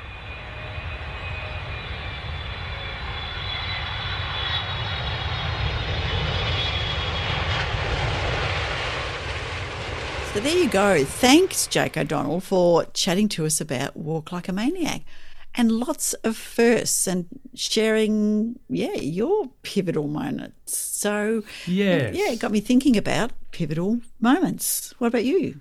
Well, uh, I definitely brought back memories when we were talking to Jake uh, about you know trying to do the the breakdancing so on the floor. Uh, that was a, definitely a pivotal moment because it was the first time I ever tried the was it the worm or the I can't remember what it was.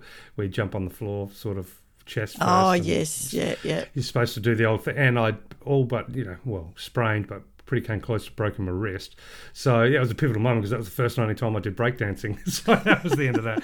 But yeah, I thought it was a, it was a really great opportunity to think back about the, I guess the process of growing up. The you know we all go through, um, and it was just interesting to to consider that we all share so many experiences uh, growing up, uh, whether they're good, bad, embarrassing, fun, you know, mm. horrible. But at the same time, even though they're like a almost a universal experience that we will all you know, experience, for want of a better word, at some point, but we all experience it in our own very unique way. And I think that's such a beautiful thing. Yeah. I mean, every, everyone's first kiss is very unique to them. Everyone's well, for boys, a lot of times the first fight is is you know everyone's going to have a different fight uh, all, all those things. And uh, it made me, yeah, made me contemplate a while just how much those first experience shape the way we view the world, and and even maybe when we as a rider, you know, when, when we're riding, um, whether those experiences actually, they may not necessarily, like if I'm going to describe a fight, it may not be influenced by my first fight on a conscious level because mm. the fight is going to happen in the story, so it's the character. However, some of the I wonder how much of the emotional, some of it must trickle back from that first part. So almost like uh, I, I love the idea of first because it, my, I've got this abstract notion of you know, for example, Jung's archetypes. Mm-hmm. You know, in the sense that they're I don't know. I like to think of them like uh, cookie shapes for everything, and you. Okay. I don't know where you're yeah, going so you got this. like yeah, so you've got em- empty cookie shaped trays in your head yeah. or in your soul, depending on where you uh, where you think they might sit. But I like to think that when you have that first experience, that is going to be something that all of us go through. So therefore, we have that cookie cut cookie cut shape in the head. Then that puts the dough in there, and then how we I guess allow that to shape who we are is the temperature we bake it at. So sometimes the cookie's perfect, sometimes it's you know comes out all over fluffy and sometimes it's all burnt shriveled. But um, yeah, our experiences, I like to think, are the cookie dough in the cookie shapes in our okay, brain. Okay, I can see where you're going with that. Yeah.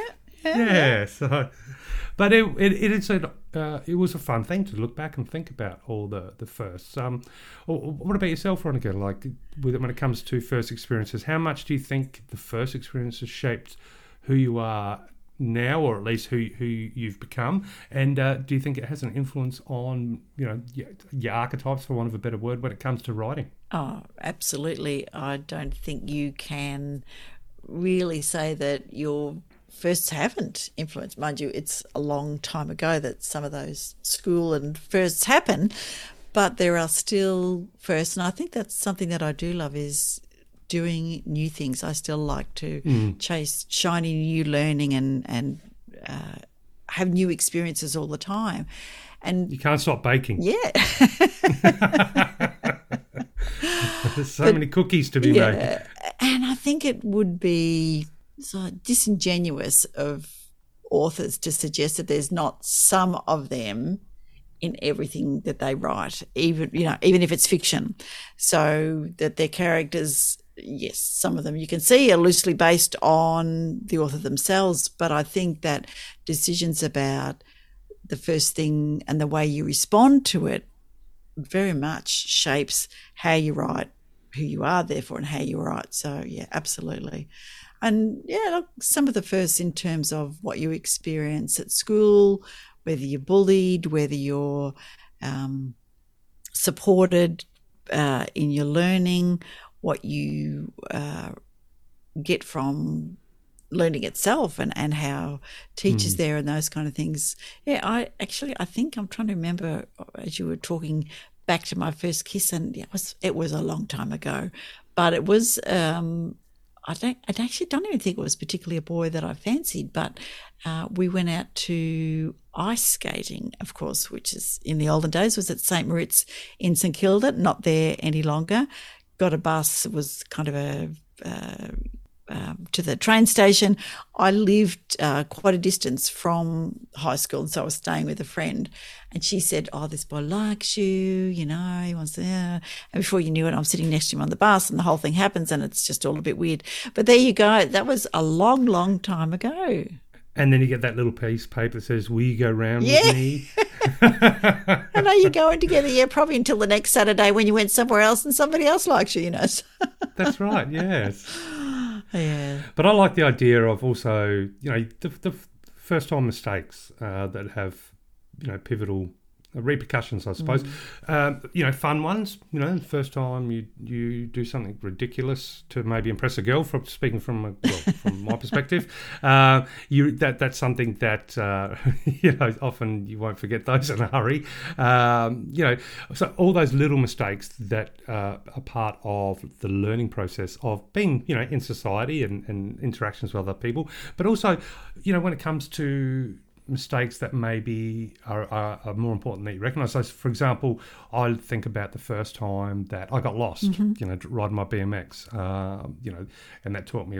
I remember the fear, and you know, I was only a little tack up, so you know, didn't know anything about beyond the main a couple of big main roads. So when I got lost from being an idiot and uh, exploring, and it was getting dark, I remember I'll never forget that, and that sort of, you know, taught me big lessons. The first time for example, uh, caught in a rip or caught in a dangerous situation in the ocean when I was a kid. Uh, I, you know, that's that's a, a memory I can, you know, that I've held on to. But that's other. And then for me personally, I can only speak for me when it comes to first and and uh, for example.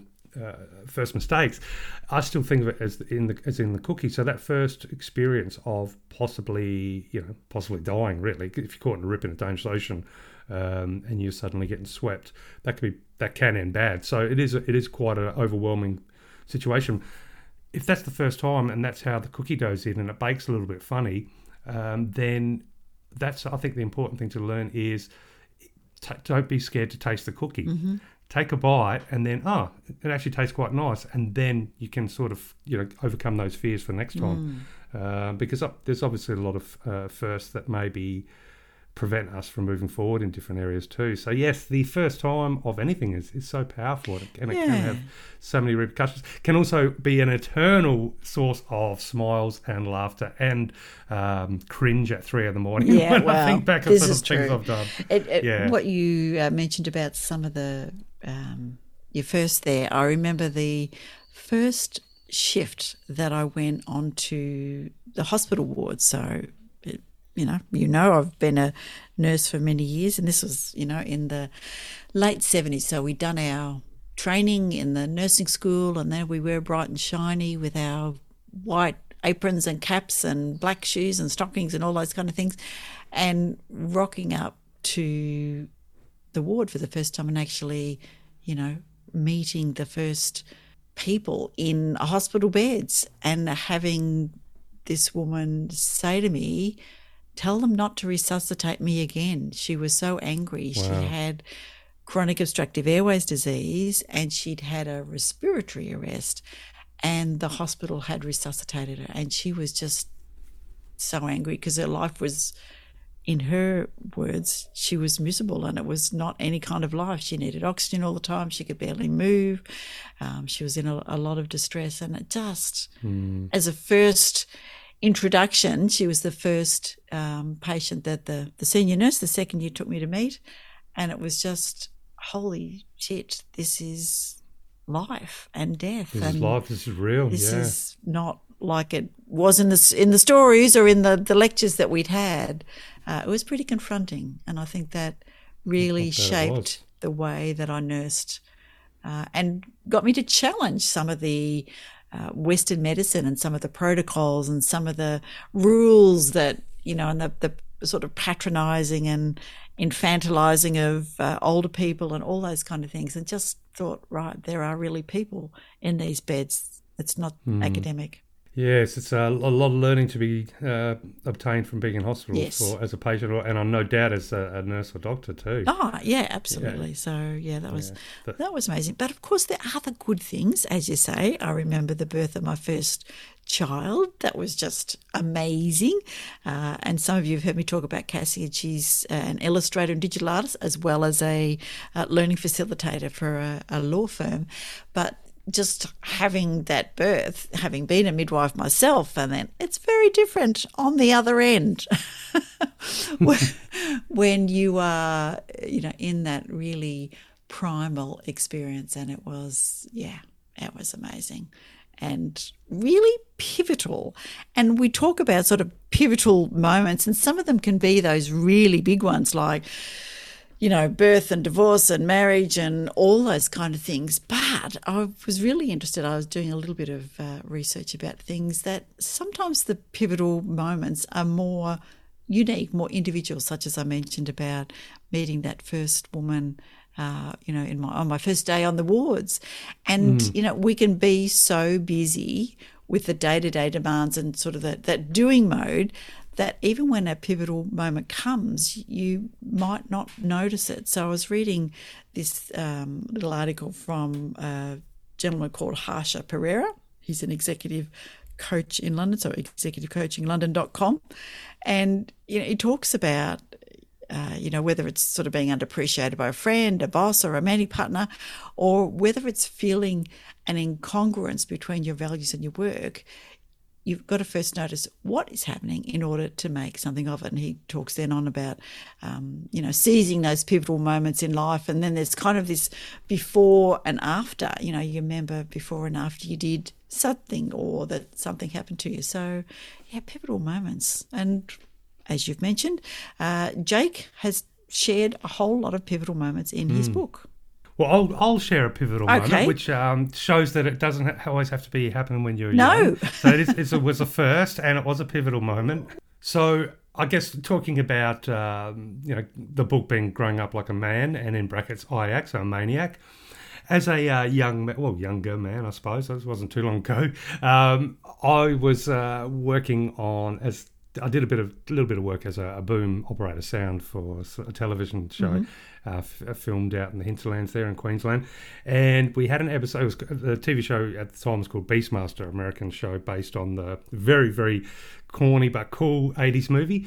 Uh, but there was a, a day we were shooting where one of the scenes is with um, the Beastmaster being woken by tiger, who's actually his friend.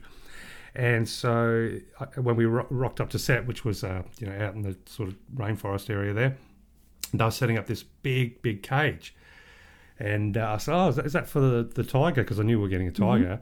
And uh, one of the guys, sort of one of the, I guess it was assistant director or whatever, said, "Oh no, no, no that's for the crew." and I thought he, I, I thought he was joking, Ah. but he wasn't. So everyone, we all had to stand in this cage, and then they set up the camera and then the two tiger handlers came out and uh, had rifles and they said okay everyone do not move everyone quiet tiger coming on set so off come out comes this big tiger on this huge chain but it's a really long chain and then let the tiger sniff, let it settle down. And from you know standing in the cage, suddenly I was like, "Oh, this is bizarre." like uh, now I'm the zoo animal, but uh, then they had one one operator on a camera, and then they wanted sound. So my boss at the time said, "Are you scared of cats?" And I was like, "No, not at all. This is an idiot." Guy being bravado at stupid times. So no, no, no, I love cats. so, which I do. And he's like, okay, well, here you go. So then I, they got me out of the cage, and I got got given a whole heap of instructions from the, the handler, what to do, what not to do, what to do if anything happens, and uh, they had, I assume, tranquilizer guns and possibly bullets, you know, whatever they need. So that was the that was the situation. So I had to stand behind the uh, the camera operator and hold the boom out so we could pick up the sound of the tiger Mm. going to this who was a stunt actor at, at that point. Now, as I was standing there, the trainer walked the tiger past me. And it was at that point that I realised A, I'd made a mistake. B, there was about two meters slack of chain, and I was about no, probably three meters of slack chain, and I, and the tiger was like literally one oh, meter away from me. Oh. So it it could have just jumped and pounced. And it was the first time ever that I realised I was just a snack, Yeah. and that felt really weird. I was a snack for another animal, and the embarrassing part was my leg wouldn't stop shaking. Ah. there, there was nothing I could do to stop my leg shaking. It was absolutely a pivotal moment when I just realised.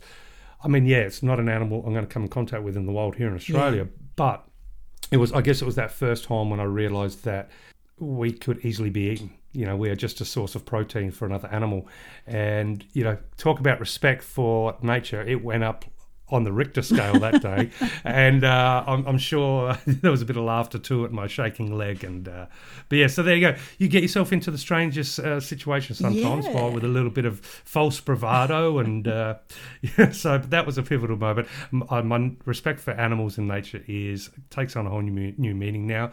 My understanding of the food chain. Is definitely a little bit sharper, and uh, of course, for me, it was both exciting, pivotal, and embarrassing all in one. So There there, you go. Go. Thank you for sharing that. Oh, there's plenty more, but, but that's for our R-rated. uh, and you know we do have to keep the uh, episode rolling along, and so I think we might be up to quotes. Absolutely fantastic. Well, what inspired your quotes today? Well, the word pivotal and experiences, and I Ah. thought, right, yeah, that that's kind of yeah, very much uh, what I love. And you know, when I'm doing my coaching, always getting people to think about those pivotal moments in your life or your day, and yeah.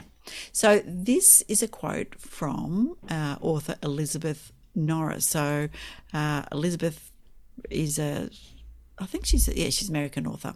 Um, now, lives are made of strings of moments. And every once in a while, one of those moments is pivotal and defining. It changes everything, alters you so completely that when you look back, there's a clear before and after. Mm, I like that visualization. Yeah. Little knots along the way that represent uh, pivotal moments. Yeah, little string. And so you can say there's a before the tiger life and there's an after the tiger life. Oh yes, yeah, Yeah. yes. And I often say to my kids, you know, BC, before children, after children, it certainly changes you. Yeah. Yeah. And of course, there is the uh, the string theory to the universe itself. So yes, I, I which love we should get some of our sci-fi authors on to talk about string theory. But anyway, there you go. And Tell simulation me theory, yeah. your uh, one of your quotes. Well, I looked into a couple of quotes to, to basically around the idea of growing up uh, in this in this life, and so I've got two. One's a little bit somber, so I'll start with that one because I want to finish on a little bit of a fun. So the first quote reads as follows: "We are all alone, born alone, die alone, and." In spite of true romance magazines, we shall all someday look back on our lives and see that, in spite of our company, we were alone the whole way. There you go. I do not. Oh yeah, I do not say lonely, at least not all the time, but essentially and finally alone. This is what makes your self-respect so important. And I don't see how you can respect yourself if you must look in the hearts and minds of others for your happiness.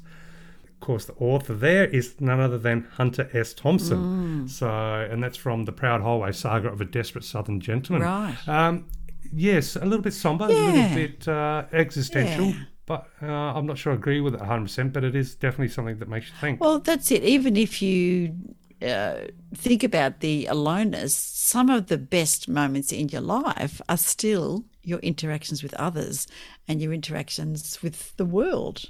Yes, and the idea that um, you, you can, you know, in that with the quote saying that self-respect's so important, and you can't respect yourself if you look into the hearts and minds of others for your happiness. But I'm not sure. It's an interesting quote. I'm not sure if I agree with it because in my alone time, the person who is in that alone time has been shaped and molded by the people around me and the experiences and the and the emotions that I've shared. So, you know, when you're alone, you're never truly alone because you're always carrying with you. Yeah, as you, know, the mentioned earlier, you know, brought your, your history with you. Yeah, absolutely. So, but yeah, interesting. Uh, obviously, a uh, prolific and uh, controversial author, Mr. Hunter S. Thompson, but always has something to say that makes you think. So, yes, There you go. All right, so I'm going to give you one from a slightly different author this time. Not that all my quotes have to be authors, but this is by uh, author Robert D. Kaplan. And when I looked him up, he's in fact an American author who writes about politics, foreign affairs, and travel. He's from, and his school is the neo-realism school. Just in case you're interested, while we're talking about more existential things, his quote is You don't grow up gradually. You grow up in short bursts at pivotal moments by suddenly realizing how ignorant and immature you are. Hmm. This is a curious Yeah. one. I thought, okay, that's a way Uh, to the look second at it. part, I yeah, the second part, I agree. I'm constantly uh, aware of my ignorance and stupidity. That's hundred percent. Um, But yeah, so- growing up in short bursts at pivotal moments. But I think I, I, I do get that. I think that's uh, pretty close to the truth Yeah. too. Yeah. If you're prepared the to moments jump can come in- thick and fast. Sorry?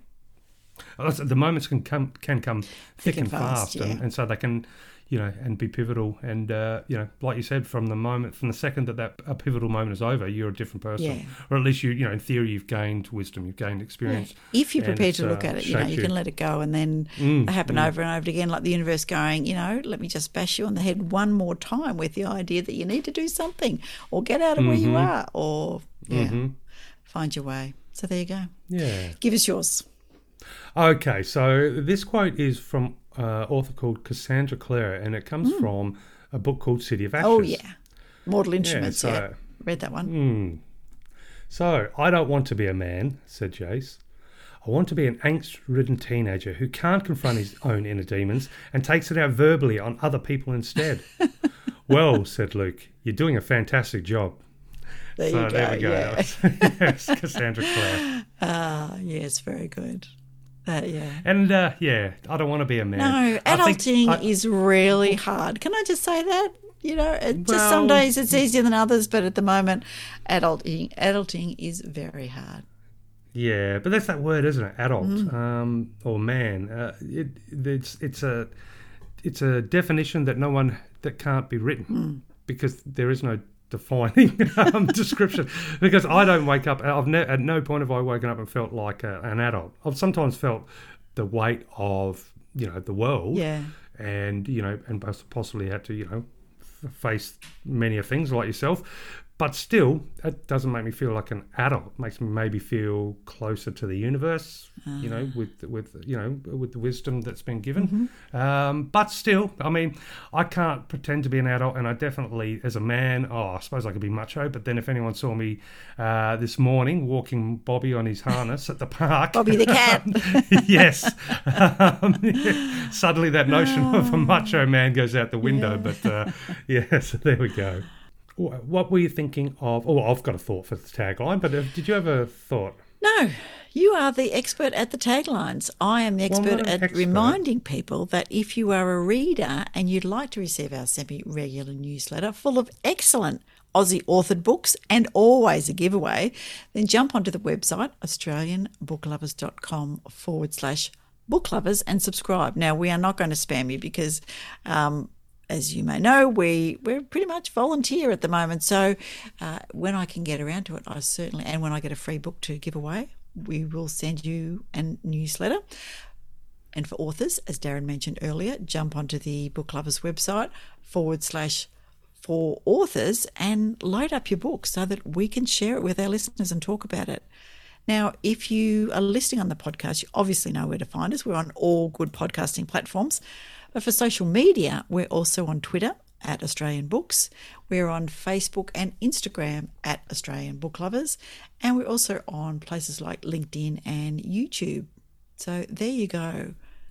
Tagline. And just hit me with your idea. Well, if, yes, I will hit with the idea because I think it's a fun one. But before that, uh, I just wanted to let our listeners know that next oh episode. yes. we have a really cool guest, author Tanya Heaslip, who is uh, the author of An Alice Girl, Beyond Alice, and Alice to Prague. And uh, fascinating chat. She, uh, yeah, absolutely fascinating. From a cattle station to, you know, uh, going overseas and well, obviously to Prague and tr- helping them shape democratic law. Yeah, fantastic. Now, if that, that if that's not uh, an interesting just beginning, well, not to mention everything else, very fascinating, super fun to chat, uh, just amazing. So yes, Tanya Heaslip, next episode, can't wait. Very good. And Now, of course, we've far- got a book review after this. So even though we hang up or we give you the tagline, doesn't mean that the episode is over.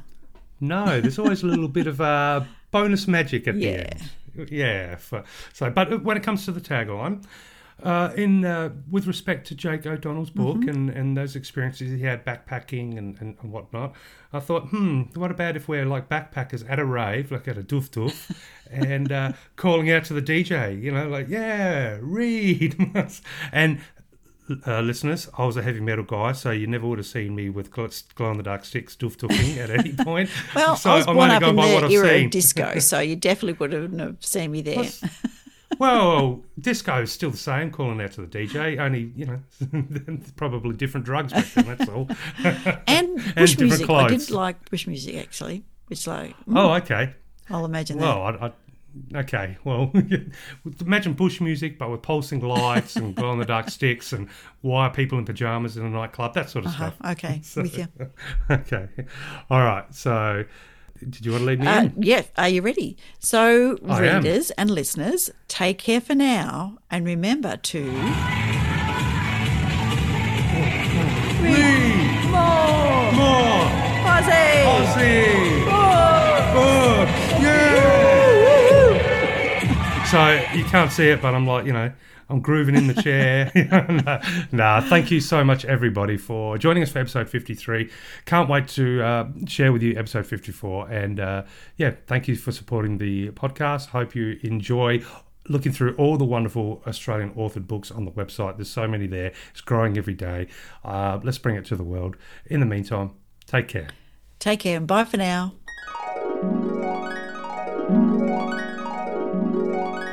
One Summer in Santorini, Holiday Romance Book 1 by Sandy Barker, is a light and sunny read on the surface, romance, travel, and food in equal parts. But there's more to One Summer in Santorini than that. Barker has a sharp and excellent eye for characters and description. She throws us into the deep end and into close quarters with an eclectic group of travellers sailing the Greek Isles. There's tension, undercurrents, bad behaviour, and lots of flirting. Our main protagonist, Sarah, keeps us informed with her internal chatter that feels very real and refreshingly Australian. And while she starts out on a holiday to forget her nasty ex, Sarah discovers a great deal more about herself as she unwinds and gets up close and personal with her sailing family. Tears, tantrums, laughter, and love. A great combination. Let's meet again. Magic happens.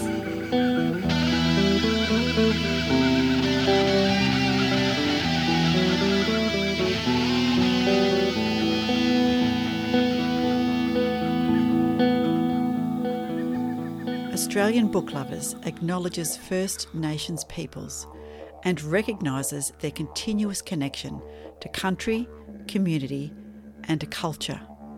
We pay our respects to elders past, present, and emerging, and honour the sharing of traditional stories passed down through generations. We're committed to a safe and inclusive welcome for authors and readers of all cultures and backgrounds, including people of LGBTQIA communities and their families.